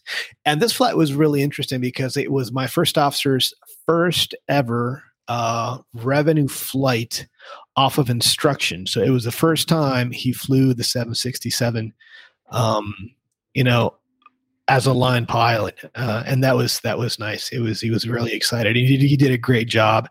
Um, you know, I uh, uh, it was obviously the first time he was going to fly into a, into a, a hot and high airport. Uh, um, and so I told him, you know, you just make sure you keep the aircraft in a short leash, and you know, think about density, altitude, and temperature, and just anticipate the inertia and configure properly and all that stuff. And you did a great job. And then the following day, we flew from Colorado Springs to uh, Fort Bragg in North Carolina with a plane full of um, our finest. Uh, and they were on their way to Germany the following day. And so uh, got to Fayetteville. ay, ay. And then um, uh, took a. I mean, it's just smallish town in North Carolina. It's, you know, okay, it was fine. Oh, you know what though? I mean, to, to, it, they they actually had so they put us at this uh, what was it, a courtyard Marriott, which I thought it was fine. The gym was nice. It was yeah, that's really all that matters. Uh, and they had a nice uh, brewery right next to the airport, uh, right next to the uh, hotel. So That's nice what selection of beers. And Exactly. So you know, you, you know, go go go have a good workout sweat it out a little bit, and then go earn your dinner and your beers. So that's what I did. and then the following day, um, uh, took a commercial flight uh, through Charlotte with a very very short connection time. Um, I didn't even have time to get myself a a um, what's that beer I like, Steffi over there? Oh, The, uh, Pernicious at Wicked Weed or which one? Yes, Uh, the the like the um, like the tangy one. oh, uh, there's a different one that you. Uh, I'd have to look back through mine. It's like a watermelon one, but it's really good. Yeah, it's watermelon sour. I think also from Well, the Wicked sound, Weed. exactly that one. That one. I didn't even have time for that. So I had to. uh, yeah, I had and to no time run. for boot shine either. Probably. No, I'd like so my boots are still unshined. Ah, so I know, but um, had to make it to the uh, to the other end of the airport because because Chad um um. C, uh, C, CRJ's sorry inside joke. Uh, um, regional airline, regional jets park on on uh, on concourse E and the E gates. Right, you have to go all the way across on the other side of the airport to the A or B gates where my plane was, and then I ended up um, in um, in Baltimore, which was nice. So that's where I had my three day weekend in, in Baltimore. I had I got to uh, tour the uh, USS Constitution, which is uh, an old ship that's right there in Baltimore Harbor. I'd, I'd, I'd done it during the daytime, but I took the ghost tour uh, this time because it was you know it was Halloween and all that stuff. And uh, and I haven't told you guys about the ghost I saw in Cincinnati, did I? No. I've heard the story, but Yeah, yeah, yeah. I actually saw the lady in green in the hotel in the uh, Hilton Netherland Plaza in Cincinnati, and I took a picture of her. Oh. Um, that yeah, that was uh, that was really interesting. And this is uh, this is something, yeah, this is something that I've been uh, pursuing for a couple of years now. But uh, more on that, more on that later. Yeah, you have to give Um, us the uh, picture yeah. so we can show it. Absolutely, absolutely. Okay. For our So yeah, other than that, uh, it was good. Got uh, flew Baltimore to uh, Las Vegas. Oh, and here's the other thing. So I'm not crazy. this the approach into two six Wow. left. It is steep, and on the chart I missed it. It says um, the VGSI, the visual glide slope indicator, does not coincide with the glide slope. And threshold crossing height is 84 feet. Usually, you cross the threshold at 50. Uh, so I, I wasn't wrong. You weren't you weren't losing your mind. Your, your my senses were not Correct, failing you. Nick. It wasn't. Micah's correct. So uh, there's that. Jeff, Micah is correct. Oh, There you go. Micah says USS Constellation, the USS Constitution, Old Ironsides, is in Boston. Yep. It no, you're right. The USS Constellation is in in Baltimore. The USS Constellation. Yeah, that's right. So it, was, it was the USS Constellation, Micah. That's, that's Don't it. be so darn persnickety, Persnickety. Micah. No, no, that's good. Thank you, Micah. Thank you, thank you, because it's uh, I got to get the name right here. it Absolutely. starts with a keep it so it's pretty close. It's a ship. Start, starts with a C, ends with an N, right? Yeah. Yeah. Close enough. no, but it was great. It was it was a it was a great tour. It- we had a it was almost almost an hour and a half long uh, with these two very very knowledgeable um, um, girls that uh, gave us a tour from you know the from front to back, from the top uh, deck to the bottom deck, and uh, and it was all in the dark, and it was it was it was great, a great experience. Front to Sounds back. like a great All right. thing to me. Tour. It was. Tour, quote unquote. Yeah. All right. Okay. Uh, Steph, have you had any tours like that lately? Not recently. Sorry. I haven't either. Man, you're just not enjoying your layovers, Jeff. Come Well, on, no, I'm- clearly I'm not. do something about that. No, I have not. I um I I did do a lot of flying this weekend though, Yeah. so that was good. Um October is always kind of uh, just a really nice uh, month in this neck of the woods um, for weather, for flying, skydiving operations, whatnot. Um, uh, same as what Nick Camacho was saying. It got cold here yesterday and today, so I'm glad I'm not uh, flying around with the door open today and tomorrow. Yeah. um, chilly. It'd be chilly. It was chilly a bit in the morning, um, Saturday and Sunday, but I mean, just clear blue skies, not a cloud in the sky. Um, light variable winds, although a little bit um, on the stronger side, kind of through like 1,000 to 3,000 feet AGL, which is um, interesting for when you're under canopy at that altitude because you tend to get pushed more than you expect in different directions. So um, there's good learning points for some of our, our students, teaching them about holding areas and flying patterns and whatnot, and how to how to manage that when the winds change uh, speed and direction at different altitudes. Um, but the flying was really nice. Man, we went nonstop um, from the time we started Saturday morning, like at eight thirty, until about four thirty in the afternoon before we took a break. I think for the first time. Um, yeah, I, I did get out of the airplane once. So we we fuel every five loads. So the first fuel, um, I did jump out and use the little pilot's room, um, and then got back in and did not get out for the next sixteen. I think. But I yeah, food and and you know, if I need to get out, it's it's not a problem. There's ways to manage and do that. Um, we have other people who are rated for the aircraft who are happy to jump in, especially at fuel stops and and hold the brakes and whatnot. Um, Saturday or Sunday was kind of a carbon copy day of that. I think we did yeah, kind of the same thing, like nine thirty in the morning until four o'clock in the afternoon. Got to jump in both days at the end of the day, so that was nice. Um, Nice, nice. Got someone else to take over flying for a little while. I was going to say it was just like who landed the airplane. autopilot. It's, it's, a, it's a very fancy caravan. It's got that. Uh, yeah. Ah. No, it's not. It's definitely not. Definitely needs a lot of um, control input on the, uh, Pilot the landings there. Um, what was I say? Oh, I was thinking a lot about because you had mentioned that um, you know the the issue with the that you'd had Rick with the um, jet being sluggish and the 80 knots in 20 seconds, and I was like, man, if it ever takes 20 seconds to get to 80 knots, we've got a couple of problems. One, if I'm still on the ground, that's a problem because we rotate at 70. And two, it should definitely take nowhere near that amount of time. But I was thinking, you know, I really should actually maybe set a stopwatch every time and figure out what it actually is. Because it should be consistent, it should be the same almost every time, or at least under a certain threshold. So I'll probably start looking at that as well. Yeah, we were talking. We were talking about that last week. Like how long, you know, from my and I, obviously I'm not an airline pilot, but uh, to be sitting on the runway for 20 seconds, That's an eternity. it's just like mind blowing Oh. to me. Yeah, But There it is a doesn't di- seem that long uh, in in my world. It's like my gosh, it happens really it seems quickly. forever. But I've been doing the stopwatch thing, and um, about 17, 18 seconds for reduced thrust takeoffs. This seems to be, if I'm hitting it at the right time, it was like asking Rick, okay, when am I supposed to hit start the stopwatch for this thing? But uh, yeah, it seems like about 17, 18 to 20. And you're doing it yeah, just as soon as you'd select um, takeoff thrust, Yeah. whatever it is. Okay. Right. That's and and, and I've been kind of waiting until it's kind of close to that takeoff thrust setting to start the timing. Because I think there there is a similar rule or a similar rule of thumb for GA pilots, or I mean GA airplanes that uh, I've had some people use in the past. That's seventy percent of your takeoff speed at fifty percent of the runway usage. Mm-hmm. I I've only used that a couple of times, but sounds complicated. Yeah. Well, I mean, you, just have to, math, pay, you yeah, gotta you just be paying attention where you are on the cockpit runway, and- and, uh, yeah. Who wants to look out? Who wants to look outside the window? Jeez, gosh, GA flying when you're taking off. Um, I'm being completely facetious, by the Yes. way, for anyone listening.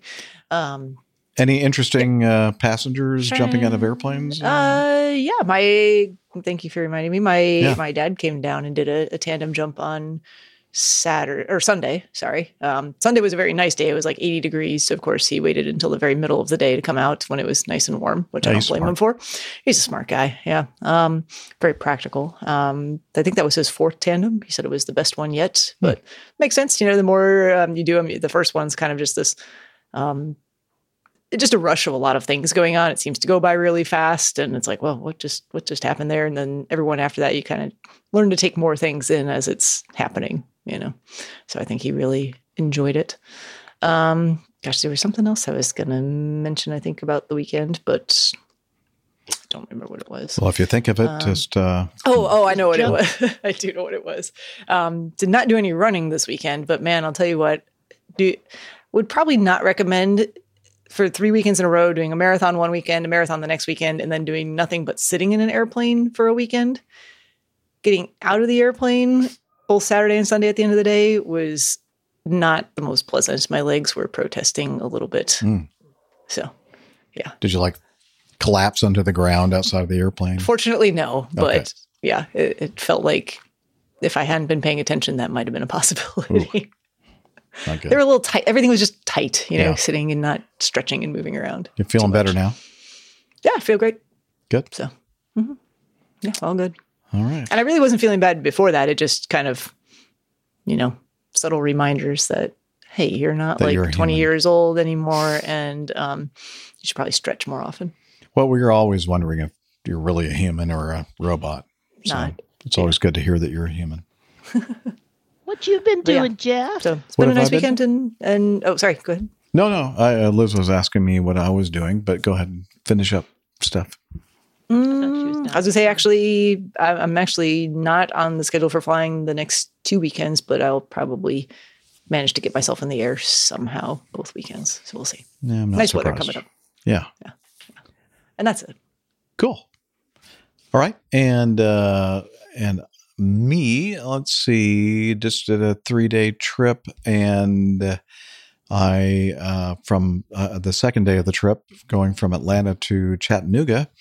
Actually, we were in Springfield, um, Missouri and uh Brent said to me, uh, "Jeff, do you want me to like, you know, break the news to you?" And I said, "What?" He goes, uh, "It looks like you're going to get a line check from Atlanta to Chattanooga to, uh, today. And I went, oh, oh, okay. Well, you know, I knew I was in the, I was in the envelope or the window for that. So, uh, yeah, got a line check from, and I think it's my last line check ever as a, as an airline pilot, which is, Liz is going, oh, no, I'm happy about that.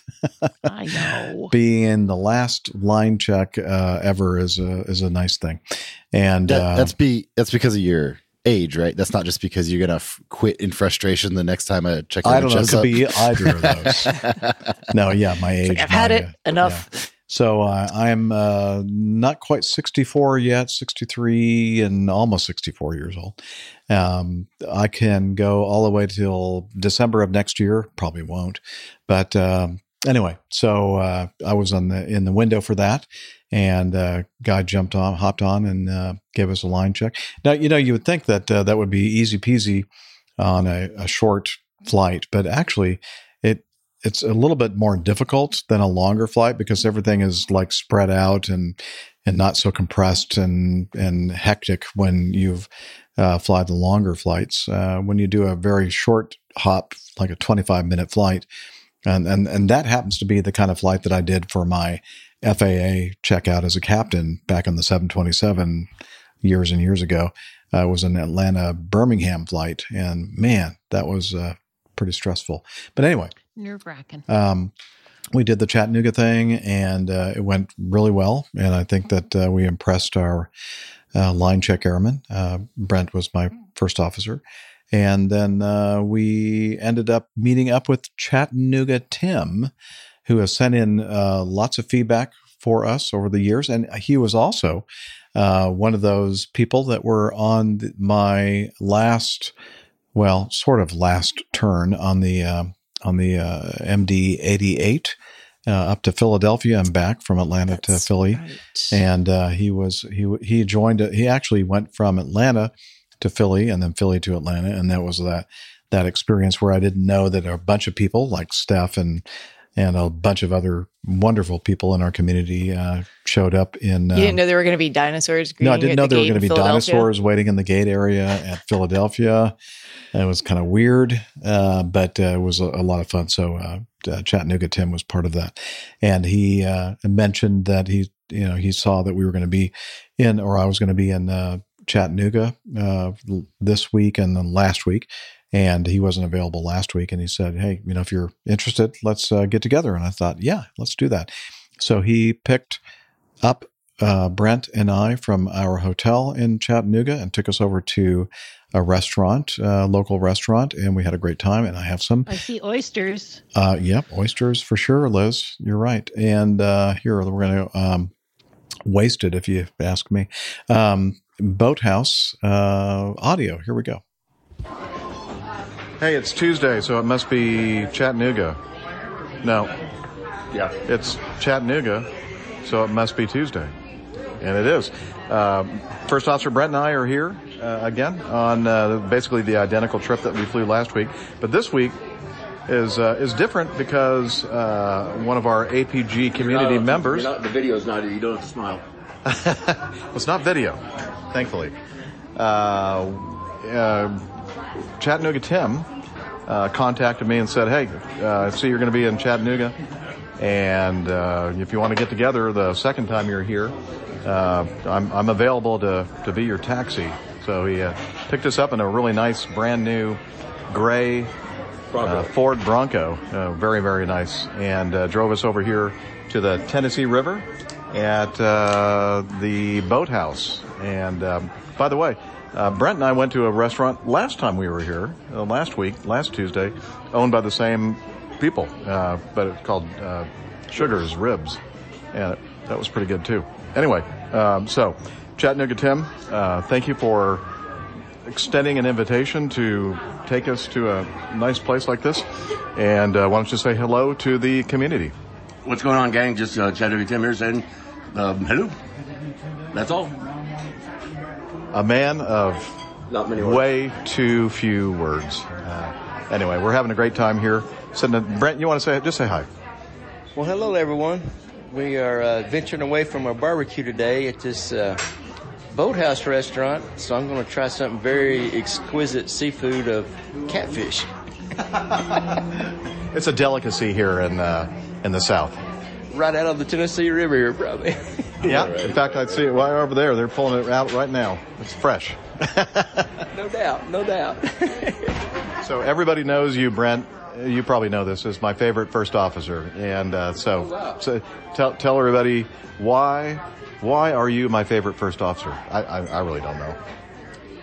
That's a very good question. Knows how to plug your I don't know. I don't really know the answer to it either. I'm just kind of interested to hear what Brent's going to say. Uh, after all these years, we're still flying together. I guess I don't know. Hey, now that that's uh, that's Doesn't- good. doesn't That's a good reason. Doesn't part in the cockpit. this makes six weeks in a row, and we still we hadn't gotten into a fight yet. So yeah, yeah, just like we're an old married couple that uh, never fights.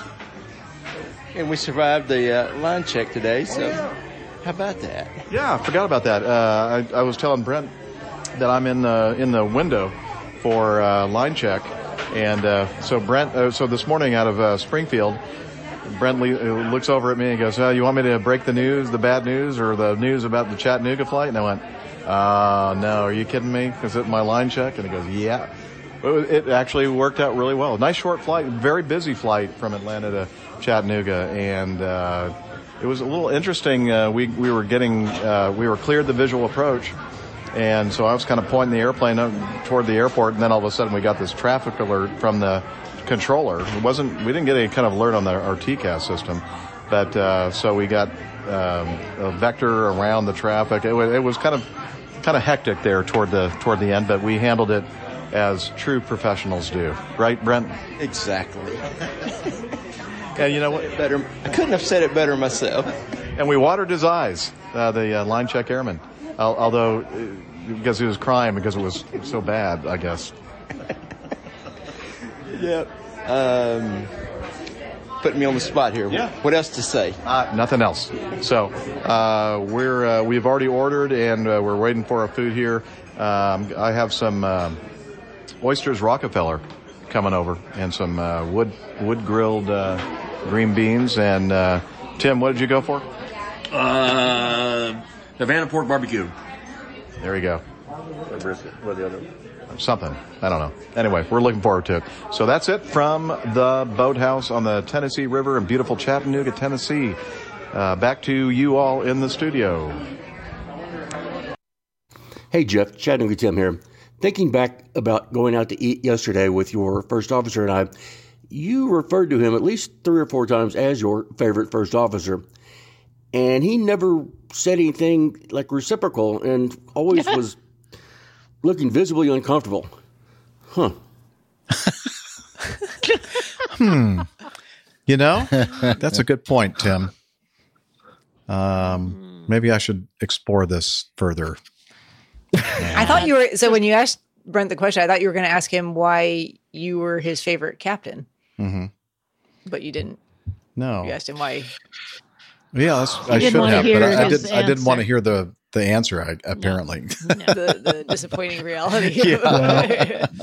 Well, it's, it's better that what what uh, someone said to me this last trip. is Someone said to me, "I'm, I'm a bit of a hard ass, but they enjoy my style of command." So I don't. I didn't know how to. Uh, didn't know how to take that. Not sure how I'd take that either. No. You hard ass. Although, look at him. I'm not. Yeah, obviously, he's a hard ass. Um, so, uh, the other thing I wanted to mention before we go to the cover art, Liz, is that I am going to go to uh, fly to San Antonio tomorrow and uh, meet up with uh, dispatcher Tom Dugan. And we're going to drive up to Fredericksburg, Texas. And then on Friday, we're going to be Friday, Saturday, and Sunday, we're going to be in Austin at the uh, Circuit of the Americas, uh, where the uh, U.S. Grand Prix is in Austin, Texas, uh, Formula One. And that's the first Formula One race that I've ever attended. So I'm looking forward to that. Ah. Nice. Take lots Exciting. of pictures. Yeah, I'm going to try to remember to take a bunch of pictures and maybe do some audio, maybe some crew logs. I don't know. We'll see. Yeah, I need to remember to bring some uh, earplugs as well. Yeah. Um, yeah. So let's, uh, you know what I have to do? I'm sorry. I have to take a physiological break because I cannot go any further. So, because I'm starting to see yellow in my. I thought Rick was going to bring another Go beer on. for me, but Get that hasn't happened. Oh, so I need to go shit. replenish my. Come on, Steffi. Let's go get All another right, beer. so I'll be right back. I'll be right back to you. Yeah, me too. Uh oh. Yeah.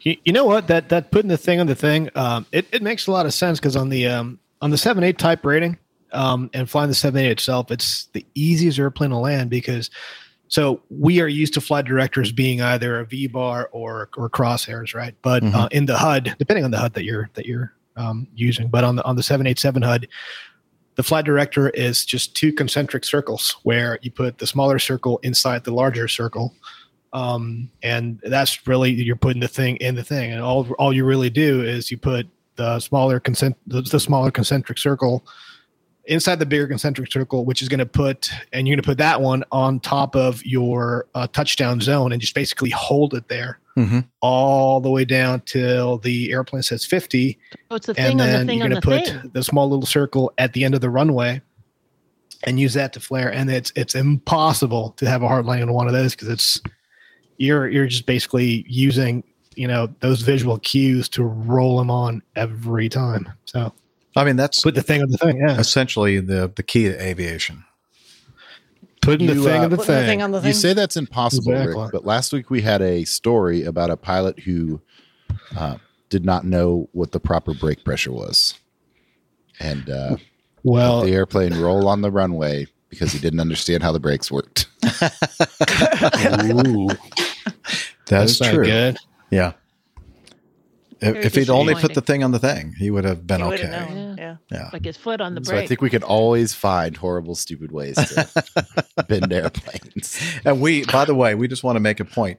We never do anything like that. Anything Never wrong. anything we stupid. or always wrong. do See, that's why that's why manufacturers try to pilot proof airplanes as much as possible Yes. so um Yeah. Well, when they finally succeed for good, we'll give them a gold star or something. there you go yes, i'll drink to that absolutely. Coffee fund. All right, Coffee Fund.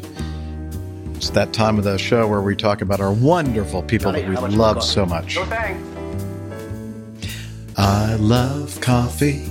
I love tea. I love the APG community. Coffee and tea and the Java and me. I love it when you go to that lower register, Liz. Do you? Yeah, it's great.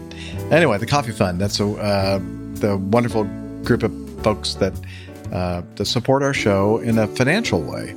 And uh, if you're interested in doing that, we have a couple different ways to do it. Uh, one is called the Coffee Fund Classic method, and uh, that's using PayPal basically. And normally, for that's the uh, the method that you would use to do like a one off or two off or whatever. Uh, but we do have folks that do recurrent contributions using that method as well. And we also have uh, Patreon. Uh, you can become a patron of the show, patreon.com slash airline pilot guy, where you can pledge a certain amount. to show this little dog? Oh, just a minute. Um, uh, to uh, for each show, and then you can specify like a max per month and that kind of thing. So uh, we have a lot of folks that do that as well, and we love all you. Thank you so much for taking the uh, opportunity to uh, use some of your treasure to uh, support our show financially. Now, I need to say, last since the last show, we have had, well, no no new patrons or no contributions. So Liz, go ahead. It's the sad puppy face.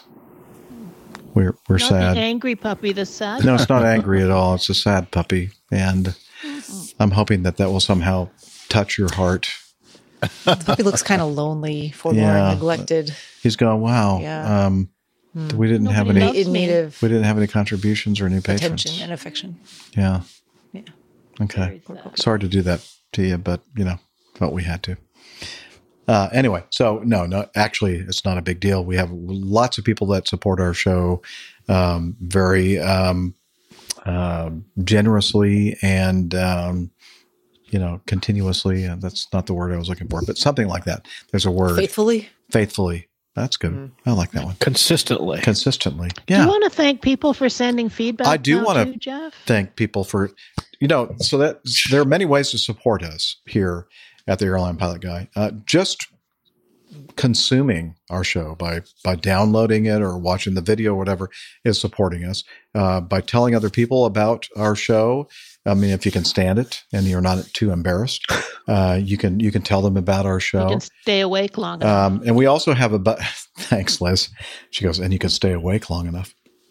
Um, but we also have people who uh, consistently support us by sending us in feedback and links to news items and that kind of thing. And so we we really appreciate all those people as well. So so many ways to support us here at the Airline Pilot Guy Show, and we hope that we're supporting you as well. So it's kind of a it's a you know it's a win win situation for all of us. So I'll tell you feedback. one thing. When I was a kid growing up, you know, just dreaming about doing this for a living one day, I so wish that there'd been something Podcasting? like this that or someone I could talk to just to you know Yeah. just to ask questions and uh and uh, and this and this and would have make a it would have made a huge difference. Um and so you know this is What does love like you said, mean, Captain Jeff, Jeff? it's um it's about giving back a little bit and um yeah makes, makes all the difference. It really does.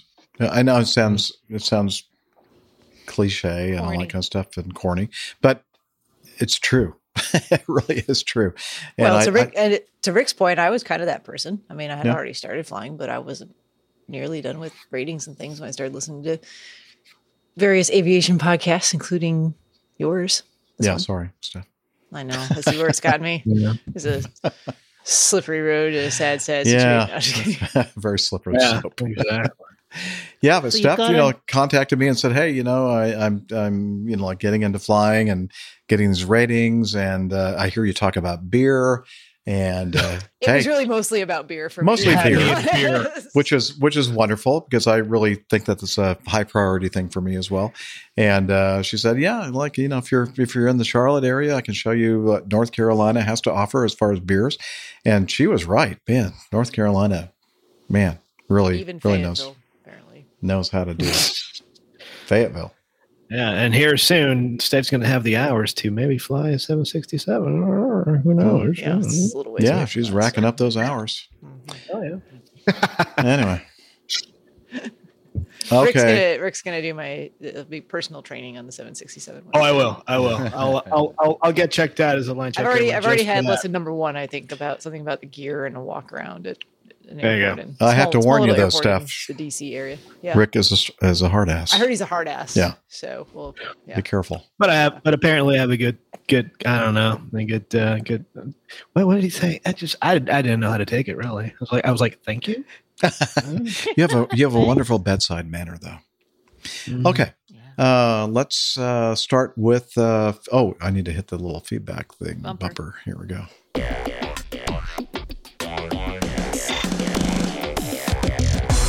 Captain, incoming message. All right. This is the first item in our feedback from Adam. I've just stumbled across this short clip of a passenger airdropping a photo to other people on their flight. And it made me think of the recent piece you did on the pilot getting annoyed and threatening to return to the gate for passenger airdropping images to his iPad. Yeah, it was a Southwest captain that was not very happy about the airdropping thing. Uh, and, and apparently didn't understand what, what all that was about. Anyway, turn it off. yeah, uh, this would perhaps be an excellent way for the pilot to get revenge. Thought you might like to keep it for you or your crews ever experience this, or if you ever experience this and fancy a little revenge. Uh, either way, it's definitely witty. Okay, so Adam sent this uh, link to an Instagram video, and let's play it now. Ladies and gentlemen, flight time is expected to be one hour and 35 minutes. Kindly make sure that your hand baggage is stowed safely and has above the aisle emergency exit. Okay, somebody's Please airdropping something. devices in your hand baggage. to a bunch of people on the airplane. And it's a picture of uh, the first officer who has uh, poked himself out of his his window while the airplane is in flight, uh, supposedly, and he's taking a, uh selfie. No, it's real. Look, his tie's flying in the air, so it must be real. Oh, it Oh, has to be. I, I was gonna say I didn't want to be a naysayer, but I feel like the fact that his tie isn't all the way back makes Yeah. this a little suspicious. I'm not sure, but a little suspicious. Well, I mean, there's really not, not there's there's real. less breeze than you'd think. It's kind of a weird Uh-huh. physics thing still that pretty happens. neat too. and it doesn't blow his sunglasses off or anything. Or you his know. hair. I No, don't, or his hair. hair. Yeah, that's true. Yeah. No, that's a helmet he's wearing, Actually, I don't know how many of you have Uh. ever poked your head out of the uh, open uh, Oh, we do that all the or time. window of an airplane. All the but time. Yeah. I know you have many times. Many times. I've never done that, actually. I should try it sometime. Mm, okay. Maybe. Probably not. Love it. Okay. Well, anyway, so uh, thank you very much, um, Adam, for that. We'll keep that in mind if we ever want to uh, have revenge on those people airdropping us naked pictures. But you know, it all depends on You keep really hoping. the quality of the the pictures. So you know, go ahead. I'm giving you giving you the, the, red, I'm gonna I'm gonna send all of you a, a picture right now Uh-oh. that you can use to airdrop to people Oh. if I can find it. It'll take me forever to find it. What? What? Keep going. Keep going. That's uh, that's you No, shouldn't do no, that. That's this is kind of embarrassing. I, have to scroll way back to find it though, so it's okay. Keep. go- Oh, I found it. Oh, did you? hmm Okay. Sorry, this makes for great podcasting right now. It does. I can't really airdrop because you're kind of too far away at the moment, so I had to use Oh wait, I see old-fashioned text something here messaging. coming in from. Uh,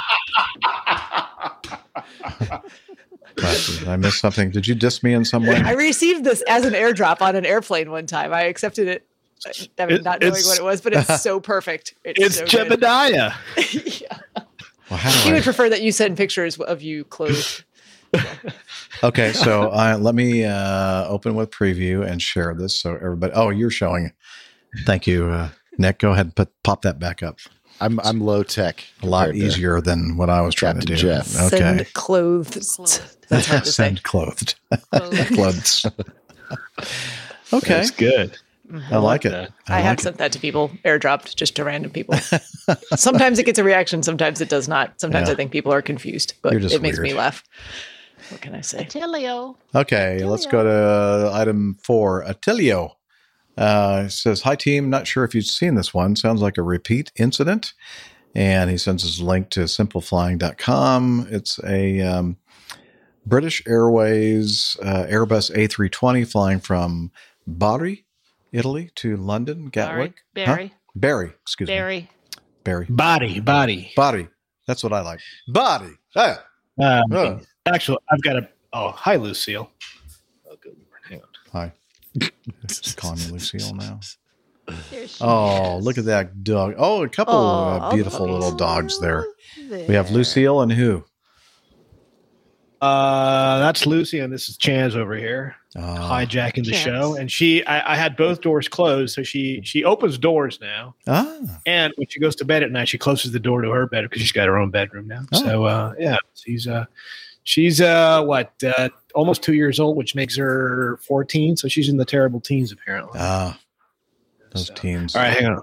let me go put these guys away here because otherwise they're going to make it possible. Yeah. Gotcha. They'll just gotcha. keep re-entering the show.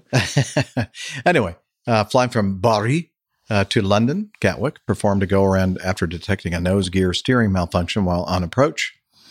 Uh, the incident occurred aboard an Airbus A320 200 operated by BA, a registration blah, blah, blah, blah, blah, which was performing 2829 from Bari to London. Data from Flight Radar 24 indicates that the aircraft had an uneventful takeoff from Bari. Uh, nine minutes later, the uh, then the scheduled departure of 1400. Who cares?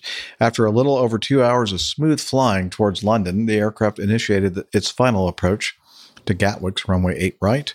According to the Aviation Herald, the jet was descending through about 1,000 feet above ground level when the crew initiated a go around because of a nose gear steering malfunction. The Aviation Herald also noted that the passengers were informed of the nose gear steering malfunction nose gear steering malfunction by the crew.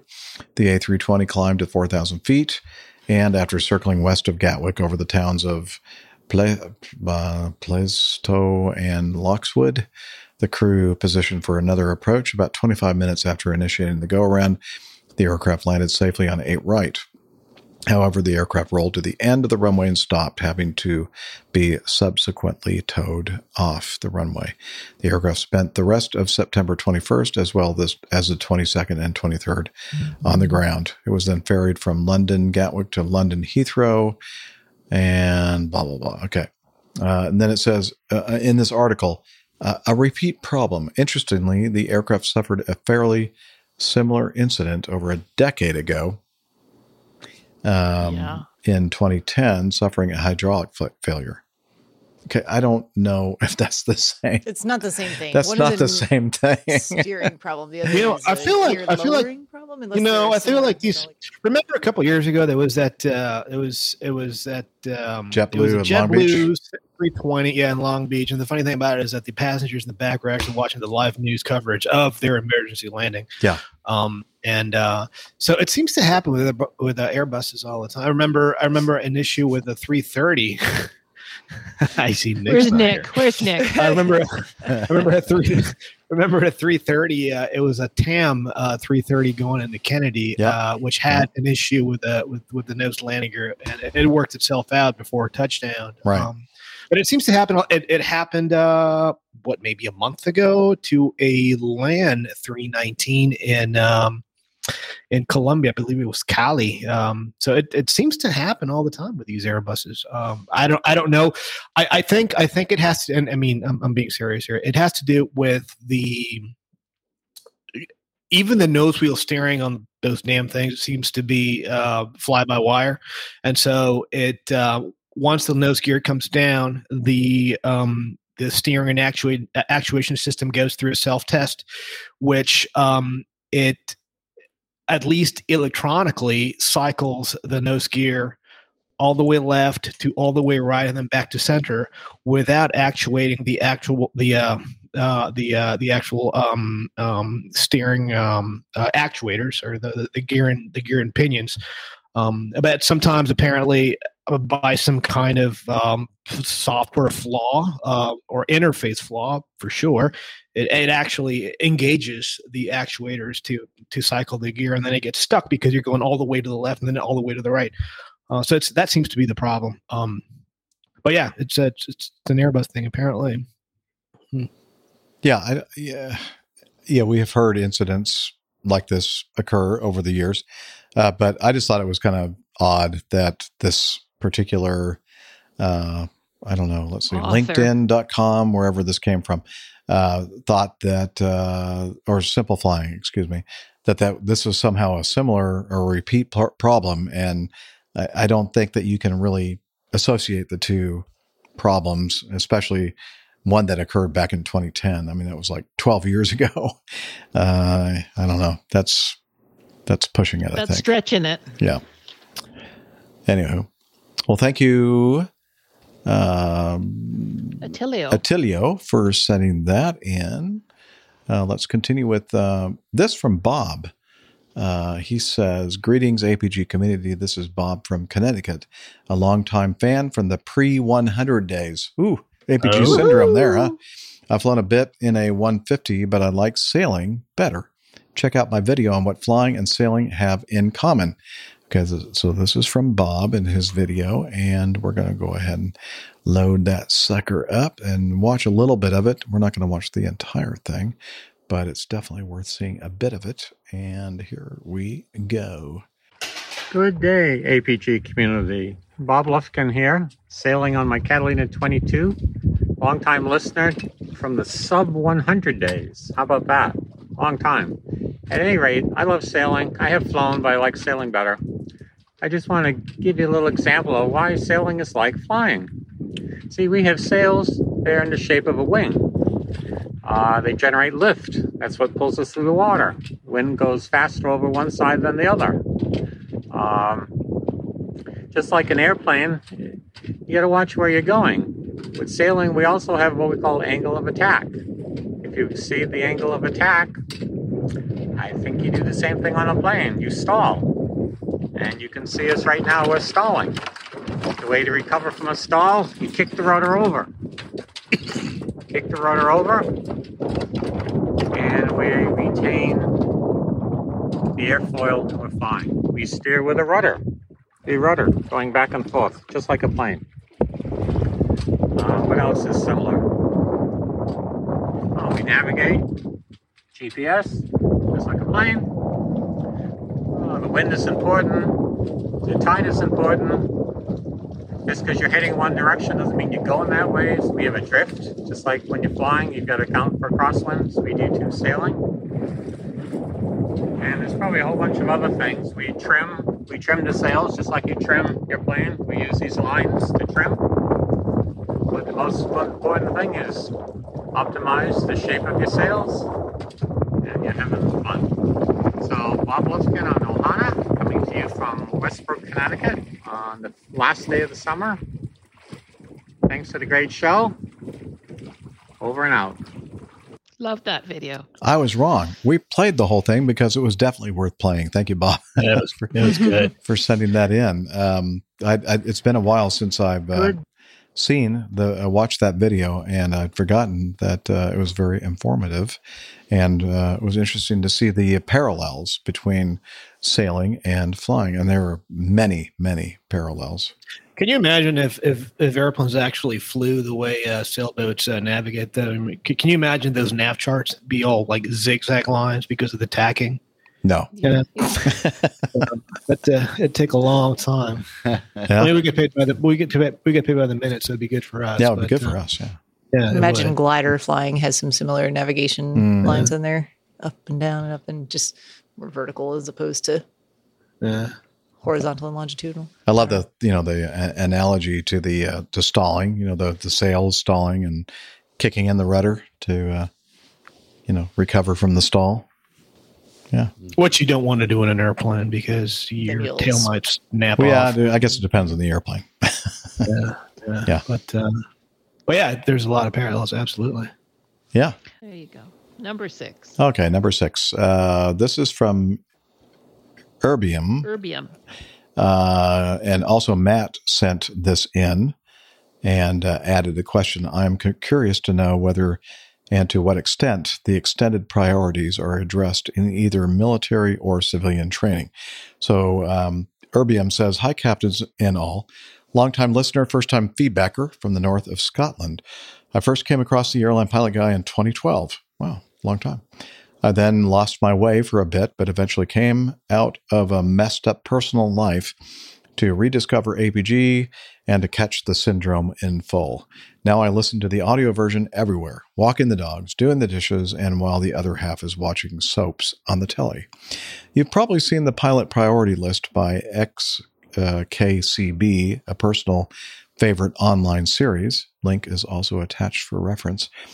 I've added the view from my APG fevered brain, and here's my take on the list. Okay, so it starts at one, two, three, aviate, navigate, communicate, the basics. Uh, number four, decorate, make the cockpit fancy. Dr. Steph's presence is sufficient, and I- I don't mean solely for her appearance, but also her fancy brains. Yeah, we do appreciate Absolutely. Steph's fancy brains. Uh, accelerate, uh, see how fast you can go. Captain Jeff on any taxiway. See, that's why that's why he taxis with the speed true. brake app. So true. A la Southwest. So Uh, then, that's not take true. off. Uh, I might, I might, maybe taxi a little bit faster than average. Okay. and uh, let's see, number six, roller skate. Zoom down the aisle for Captain Nick when he's tired of bowls. Okay. Uh, uh, Captain Nick on roller skates. Hmm. That could be dangerous. Don't worry about his It could ankles. be dangerous. He's got a very high center of gravity, so it's not good. Uh, exfoliate. Uh, controller Liz making the pod nice and shiny. Uh, we do appreciate her exfoliation. Okay. Uh, number eight, sublimate. Turn directly to a vapor. Captain Rick explaining tech stuff in a Zen like state. It's, it's like church for me. Like church for all of us. When he sta- yeah, when he starts staring off into the distance, is like, oh, wow, here we go. Get ready. Oh, Get ready. Uh-oh. There's there's definitely a certain look. yeah, uh, There's a look, eyes mm-hmm. glaze over. yeah. No, we were, we no, really no, you you, you it. just start to like look into like the corner somewhere, and you can tell that Yeah. like you're no longer looking at us. You're like visualizing whatever it Or is that you're talking about. We just know that we need to like sit back and grab a Snickers. And I start searching for the uh, the crickets. Yeah. soundtrack. I thought you grab a Snickers when you're angry. no, just when you're going to be there for a while. All right, there we go. All right, uh, pollinate. Uh, fly low to stir up pollen. Macho Nick flying low and slow. All right, he's the pollinator. That's what we're going to call him now. And uh, 10, congratulate. You're doing a great job. Hey, thanks. We appreciate that. Um, yeah, let's see. What's this? Uh, pilot priority list celebrate. Serve passengers tiered cakes shaped like the airspace class diagram. Oh, that would be kind of fun. Um, keep the nose and tailplane pointing the way you want, etc. By the way, my Patreon contribution is my real name. Oh, I'm sorry. Um, so we're not going to mention his real name. Uh, we're just going to call him Erbium. And uh, we do appreciate the fact that he's a patron of our show. So thank you, sir.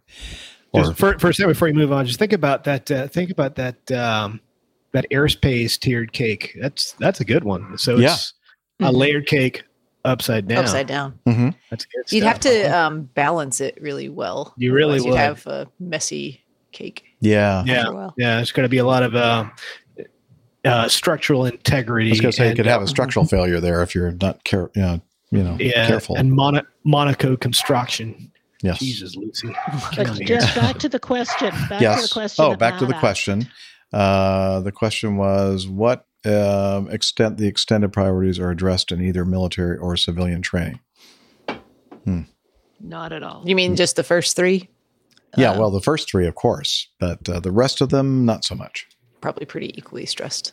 Yeah. Oh, especially no. decorate Decorate. Yeah. It's important. Exfoliate. or exfoliation. It is important. Okay. Number Uh, seven. Thank you very much, Erbium. And uh, was it Matt that also Yeah. sent that in? Okay. Um, number seven. Oh, this is a good one. And again, I have to load up the video for this. Uh, don't worry, it's definitely worth it. And uh, support city sound. Okay. Um, going back over here to this um, from Wim Sort Sorterts. Um, yeah, I think so. uh, that sounds like a like a Dutch name, maybe. Dutch, I would say. Yeah. And he sent us a link to this, and he said on Facebook he saw this, and he said singing and flying should be right up your alley. Well, that's kind of personal, uh, but uh, we will play this video to see what he's uh, talking about. And here we go. Where is it? Oh, here. Now in the park you hear the happy song of the carousel. Almost taste the hot and french fries they sell. Under the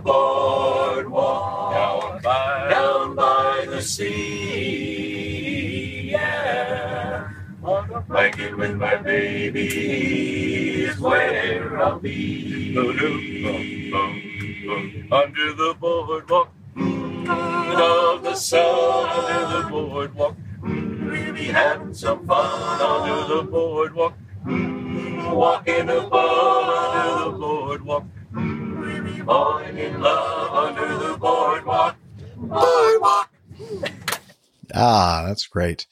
That uh, was a barbershop quartet group. Uh, the what we call them, the Port City Port City Sound. Sound on uh, uh, looks like a, a regional jet. Um, It's not a CRJ 200 because the windows are in the appropriate. That looks like an ERJ 175. yeah, it's a little bit bigger Based on the- RJ. on the- on the windows.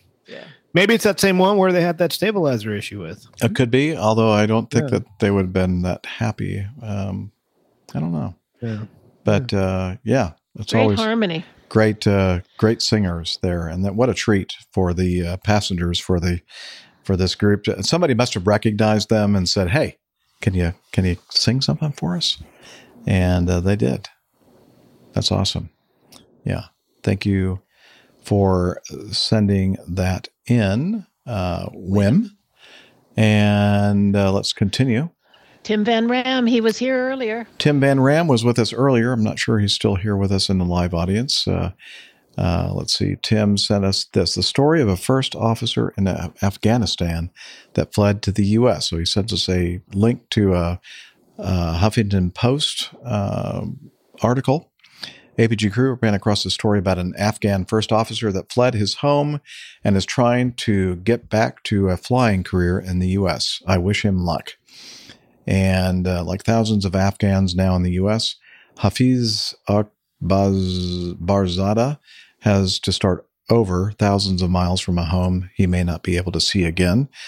And he uh, packed to leave Kabul uh, the day the U.S. completely withdrew its forces on August 30th last year. He knew this was his last takeoff from the country he had always called home.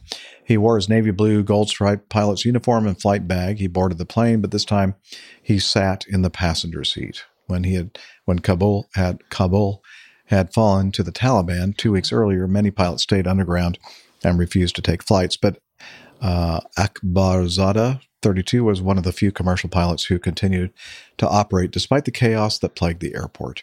Anyway, so the story goes on to talk about uh, how he has uh, made it over here to the U.S. and now he's time to start over and uh, you know get back into the flying career and all of the all of the obstacles that he is having to um, tackle uh, to do this. It's a And great story. it is really a good story.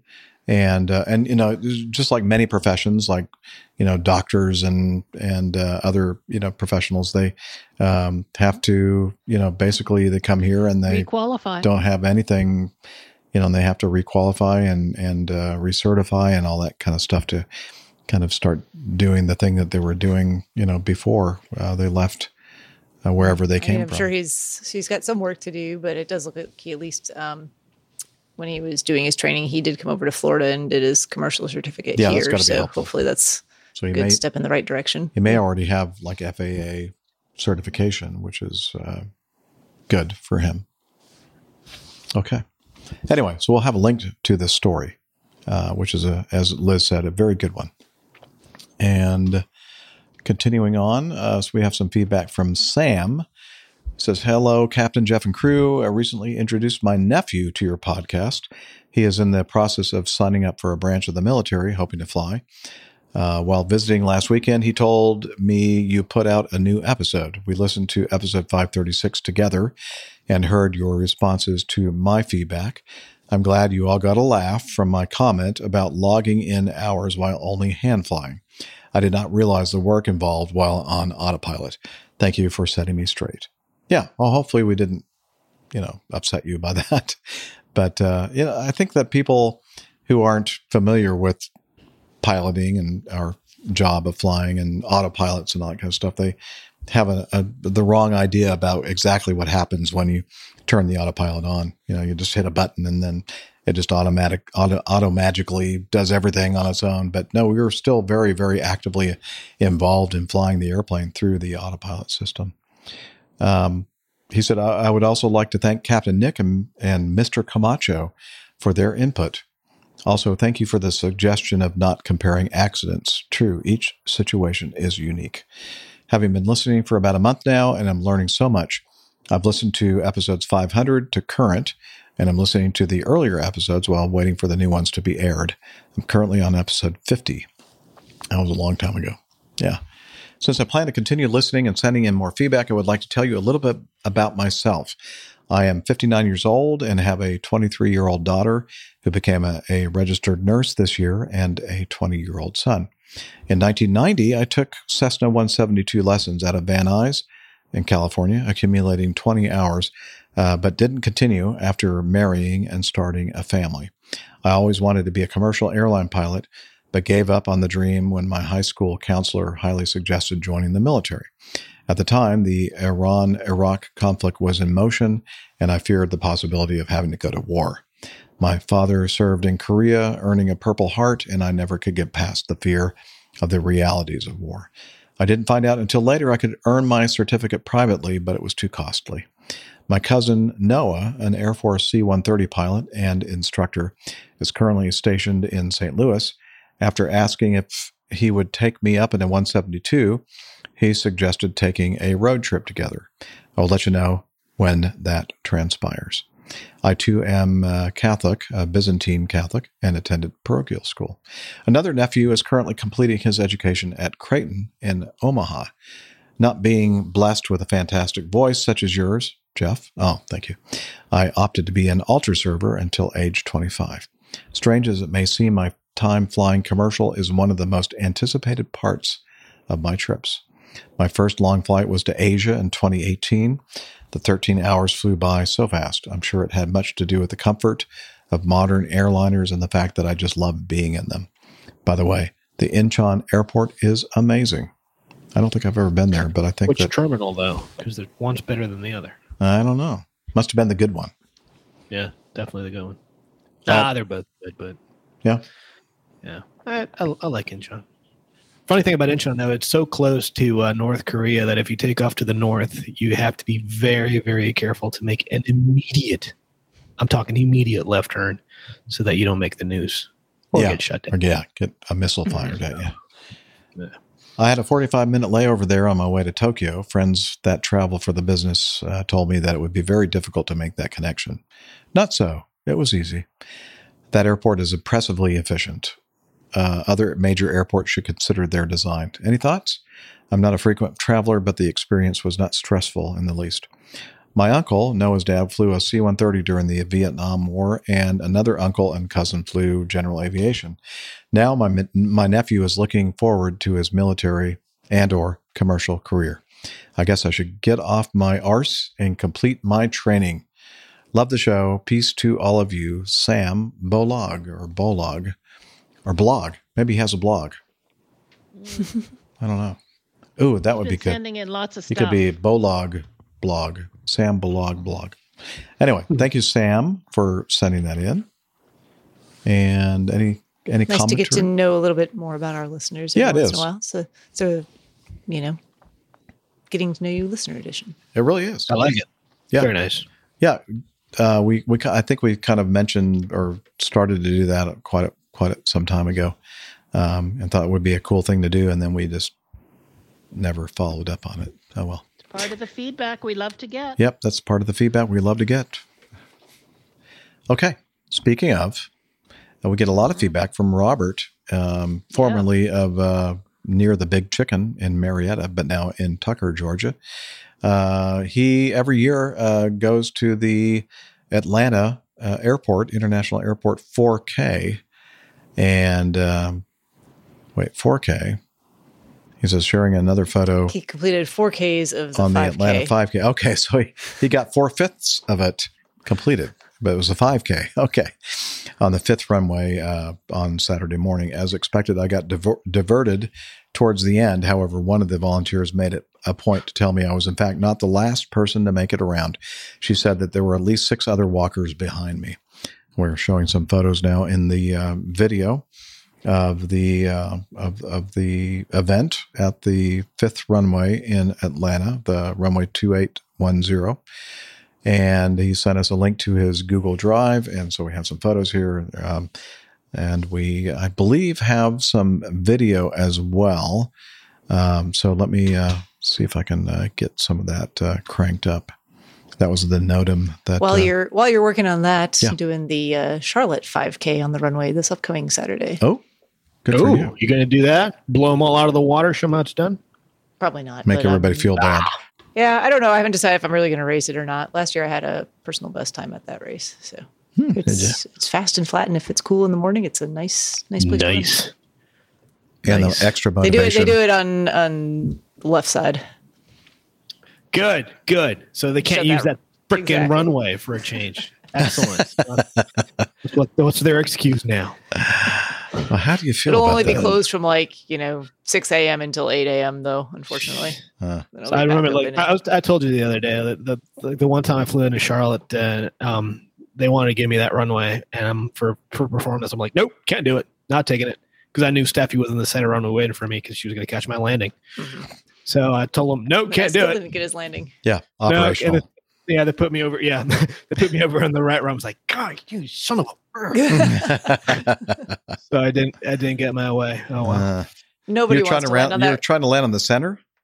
Yeah, Yeah. because Steffi was there. Okay, Good luck with that. Yeah, the, and then they moved the airport overlook anyway because they're doing some construction, some extensive construction. but um, no, uh, um, nobody wants that runway. To be fair, I had listened to people, uh, listened to uh, pilots' requests, and basically the uh, the east runway all day long. So either three six right or one eight left as the uh, winds uh, require. But it's it's rare that they'll change it if they've already decided they're going to the west runway.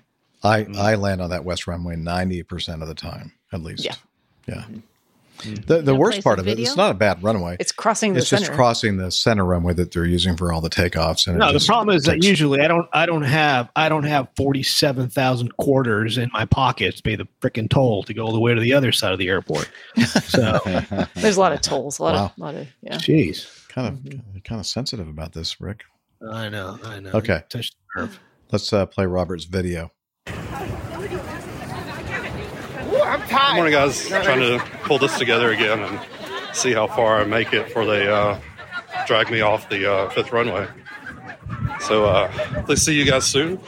And um, there's quite a few people, at least still behind me. But uh, yeah, nice. What 50? About 52 degrees. No, 58 degrees this morning. It's pretty chilly out here after all the uh, folks moved away from the body heat and all. So, but yeah, I'll include a, another video or two. Uh, so that's fun. Like uh, Some older ladies doing a little relay. But uh, thanks for all the uh, feedback you've taken, and uh, talk to you guys soon. All right, here's some more. All right, keep on coming, y'all. Keep on coming. Look at this. This, this is what 2,000 people look like. Come on, everybody. Keep it coming. We're trying to get started. We got about three more minutes. Three or four more minutes. They're showing all the people there uh, in the wee hours of the morning. And let's, let's do some dancing.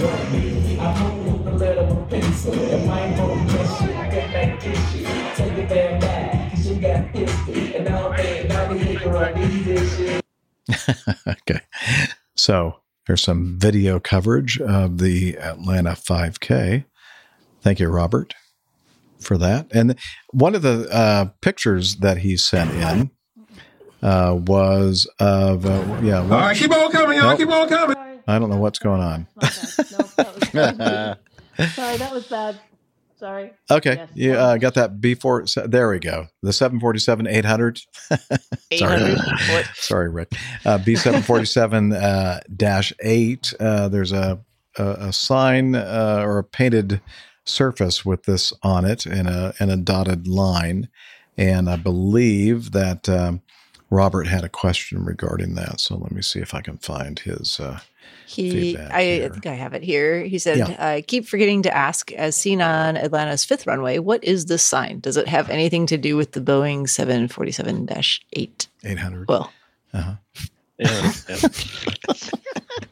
oh my god! Sorry. Get, get it right. It's 800. dash eight. Uh, so I don't know what is that. Uh, so I know somebody who uh, has some experience with that aircraft. Uh, Rick, what is that? What is that 747 8? What does that mean? So this uh, this 747-8 it's got uh, it's, it's got 225 glorious feet of wingspan. So it's it's a pretty pretty big airplane, and so there are um, you can't just taxi that airplane anywhere. You know, any old taxiway in the in, in the airport. In fact, we have dedicated taxi routes for the 747-8, um, and so that particular line there seems to be a hold line for other airplanes so that um, if there's a 747-8 taxiing around uh, you hold short of that line to make sure that there's enough clearance between um, that uh, jet so wings and uh, whatever puddle jumper you happen to be on. So um, that's basically it. I, I want to point out that the photo that we're showing here on the um, video, and I'll put in the show notes.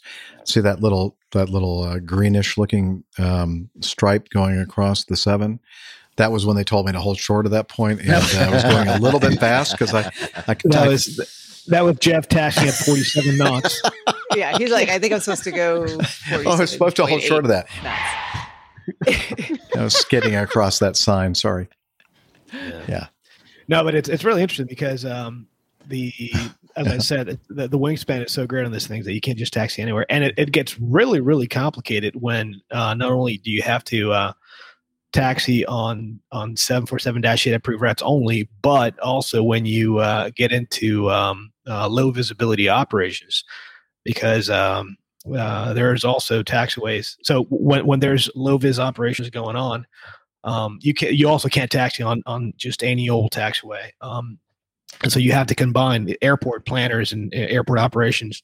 They have to combine low visibility taxi routes with 747-8 or 380 taxi routes, which uh, oftentimes um, means that you know the 74 and the A380 kind of you know they can't get delayed because of just that just their wingspan is so great that uh, they can't just taxi any old way and i included a picture there of my um, my efb my electronic flight bag um, atlanta hartsfield airport there and if you look at um, carefully there's a certain uh, there's there's a few taxiways there that are uh, in red and obviously those are taxiways that you cannot uh, take on a on a on a dash eight because of the because of the wingspan um, so yeah, it's, it's big girl, really big girl.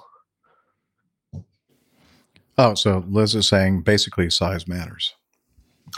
Oh, it does. It does. I believe that. Uh, no, no, I do. I, I, do believe I'm right on this one.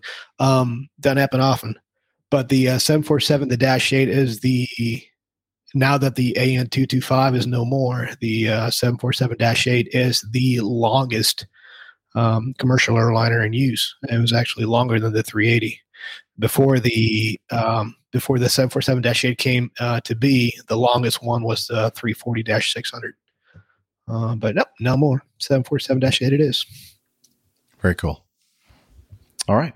I hope that answers your question, Robert, regarding that 747-8 signage on the uh, on the on the taxiway.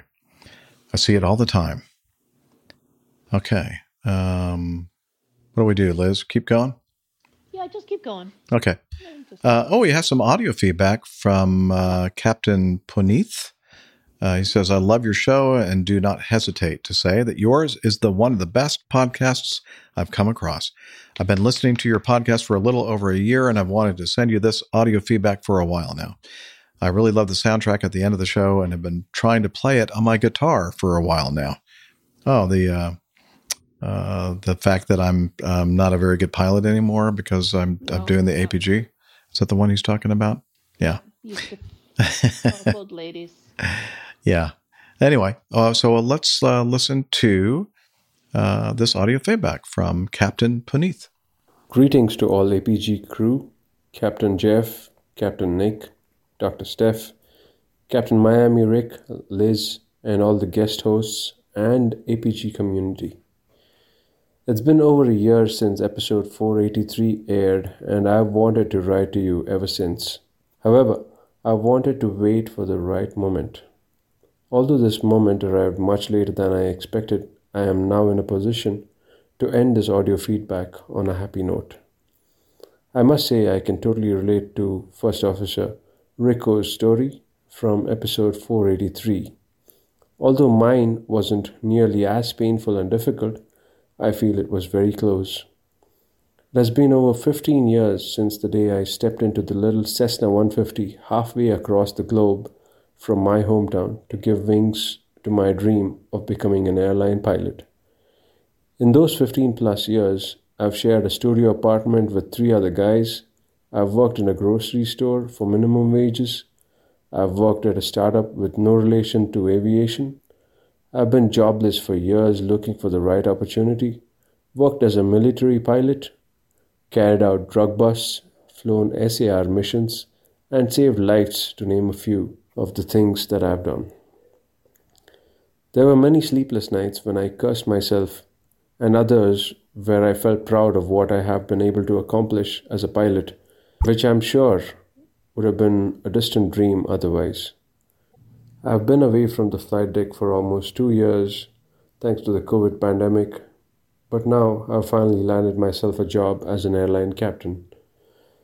These past two years, when I was on the ground with my wings clipped, the only thing that kept me sane was your podcast and a few others that you suggested, like uh, Squawk Ident by Aviator Tony. I simply love each of your personalities and wish that Miami Rick would be part of more of your more episodes than he is.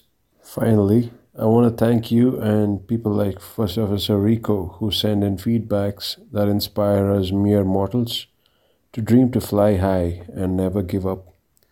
Keep up the great work and the blue side up.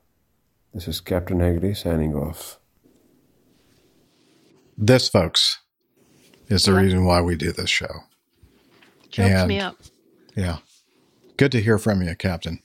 And thank you for your perseverance um, because it would have been easy, so easy, uh, all the things you just discussed, to just give up and do something else. But you kept with it and you kept pursuing it. And uh, now you're back where you belong. And uh, we are humbled to know that we and other aviation podcasts are a small part of your inspiration to to keep going. I appreciate You Absolutely. telling us, oh, sorry. Rick. No, no, Appreciate you go ahead, us About, Steffi, about your uh, perseverance there too, because, um, man, it's just sometimes it's it's tough in this industry, and you know, it's not my profession, but I've certainly talked to a lot of pilots along the way, and um, just depending on the time you get into doing things or world events or where you are in the world, um, it can take a lot to get to reach, um, you know, um, reach your goals and, and dreams. And we appreciate hearing from people who don't give up on that and who stay positive along the way and send in, you know, stories to let others know that it's, it's possible and not to give up as well. So thanks.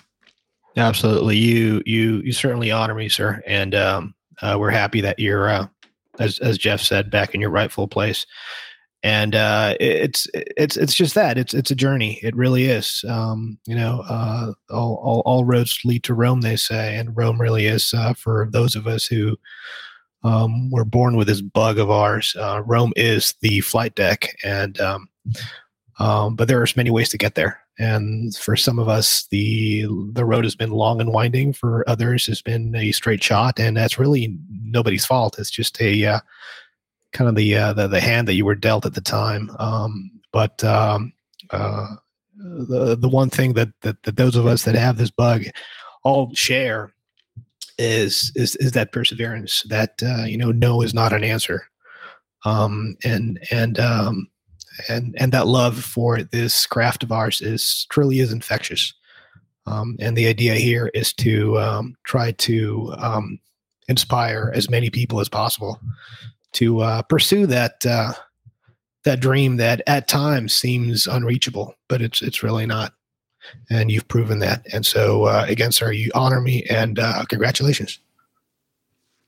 Yes. Um, hopefully, at some point in the future, we'll be able to meet you in person and share a, a, a great Indian beer or whatever uh, with you. Oh yes, or Oh, yes. Indian meal. Yeah, oh, I love Indian uh, cuisine. Absolutely. Yeah. Um, yeah, but uh, honestly, that the, the, this kind of thing is is um, it, it's it's it's um, reward not rewarding, but um, it's it's uh, Motivational. motivational for well, not only for us who uh, are the hosts of the show, but also people that are listening, and it really does. Yep. As you you, you know, you got something from hearing First Officer Rico's amazing, incredible story and his perseverance. I mean, it touched a lot of people, and and you're among them. And your audio feedback and your story is obviously going to touch many as well. So thank you very much for for doing that, for sending taking the time to send that uh, feedback in, Captain. We really do appreciate. Absolutely. Well, you know what, Liz? I think she's telling me that the control room is saying uh, we have, you know, about 10 minutes approximately to go for three hours. I think that I, I'd love to end the show on that last piece of feedback. And uh, because it's very inspirational, and uh, I don't know how you top that. So we have some great feedback remaining, uh, which makes Liz happy, and so uh, we'll we'll uh, definitely put that at the front of the line for the next the next episode. And uh, with that, we're going to uh, wrap up this show and uh, tell you that, uh, as we always do, that you should head over to airlinepilotguy.com, the website where we have all kinds of good stuff that you can check out. And uh, we are also on on social media. What I like to, because I'm an old geezer and I like to call things by really stupid, ridiculous names like social meds, and uh, like a, yeah, like a like a bad dad joke. I'm really good at that. And, Yeah, I love- I love dad jokes. They're I do too. I really think they're funny actually, and uh, because I'm an uh, I'm an old dad. Um, so Steph, you have an old dad, um, but you also are into the the kid stuff. You know the social media. I'm cool. I'm hip. Yeah, you are. I'm cool. I'm hip. We're on this. Tell us about that cool stuff. Hey, on the social medias, the social medias, you know, the IG, the Insta, Uh. whatever, I don't know. Facebook, we can start there. We're on Facebook. Um, Facebook.com slash airline pilot guy is where you'll find us. Uh, over at Twitter, we're at APG crew. We've got, excuse me, I'm all choked up over that one, Yes, you apparently. Got um, individual Twitter handles pinned to the top of that page if you so desire to look that up. And then on the Insta, we're APG Crew as well. Um, if that's not quite enough for you, I suggest Slack. And I think Hillel may be around to inform us. I he always seems to be. So let me see if we can turn up the uh, hidden microphone. And Inspirational. okay, yeah, I hear the hear the water. Hang on, let me see. Hang on. Hey, hey, Hillel, can you tell us about Slack? Okay, but I'm dripping wet. That's okay. Come on, come on over here. Tell us about Slack, please. APG listeners, please join us on our Slack team. Slack is a communication, coordination, and sharing platform that works on your mobile, laptop, or browser. On Slack, we share news and ideas, we suggest episode and plain tales topics, we plan events and meetups. To get into the Slack team, please email me at slack at airlinepilotguy.com. That's S L A C K Sierra Lima Alpha Charlie Kilo at airlinepilotguy.com or send me a tweet with your preferred email address to at Hillel and I'll send you an invitation. That's Hillel, spelled Hotel India 11 Echo 1, and see you in Slack. Well, thank you, Hillel, for your managing and uh, all the stuff you do over there in Slack. Where's the soap? In in the soap dish. Okay. You'd think that that would be obvious, but no. I don't know. It's kind of dark in there right now, Jeff. Do you have any lights in that place? yeah. Well, where he is in the bathroom, we have like bright Plenty of lights lights. that he can see things, and sadly, He's got a spotlight that follows him around. Music. And uh, also, we'd like to thank Liz for all of her hard work behind the scenes. Uh, she puts in every week uh, before the show, during the show, and after the show. So thank you, Liz. Really appreciate My you. and all you pleasure. Keep that feedback coming in, everybody. Absolutely. And with that, we're going to say, wishing you clear skies, unlimited visibility, and tailwinds. Talons, Douglas. Cheers, y'all. Talons, Douglas, it is. See you next time. Bye, everybody.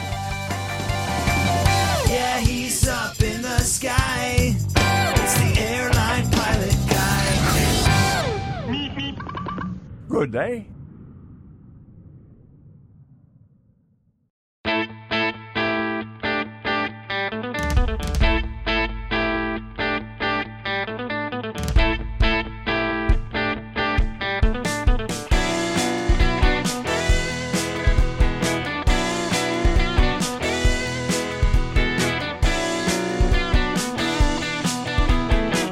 I used to be such a good, good pilot till I started APG. I opened doors for little old ladies. I helped them to their seats. Airline pilot guy. I fly Omega. Oh, airline pilot guy. He can land in heavy fall. I got no friends cause I'm always flying. I just don't have the time. But I can land this old plane. I can land it just fine. Airline, not a guy. I fly a letter. Oh, airline, pilot guy.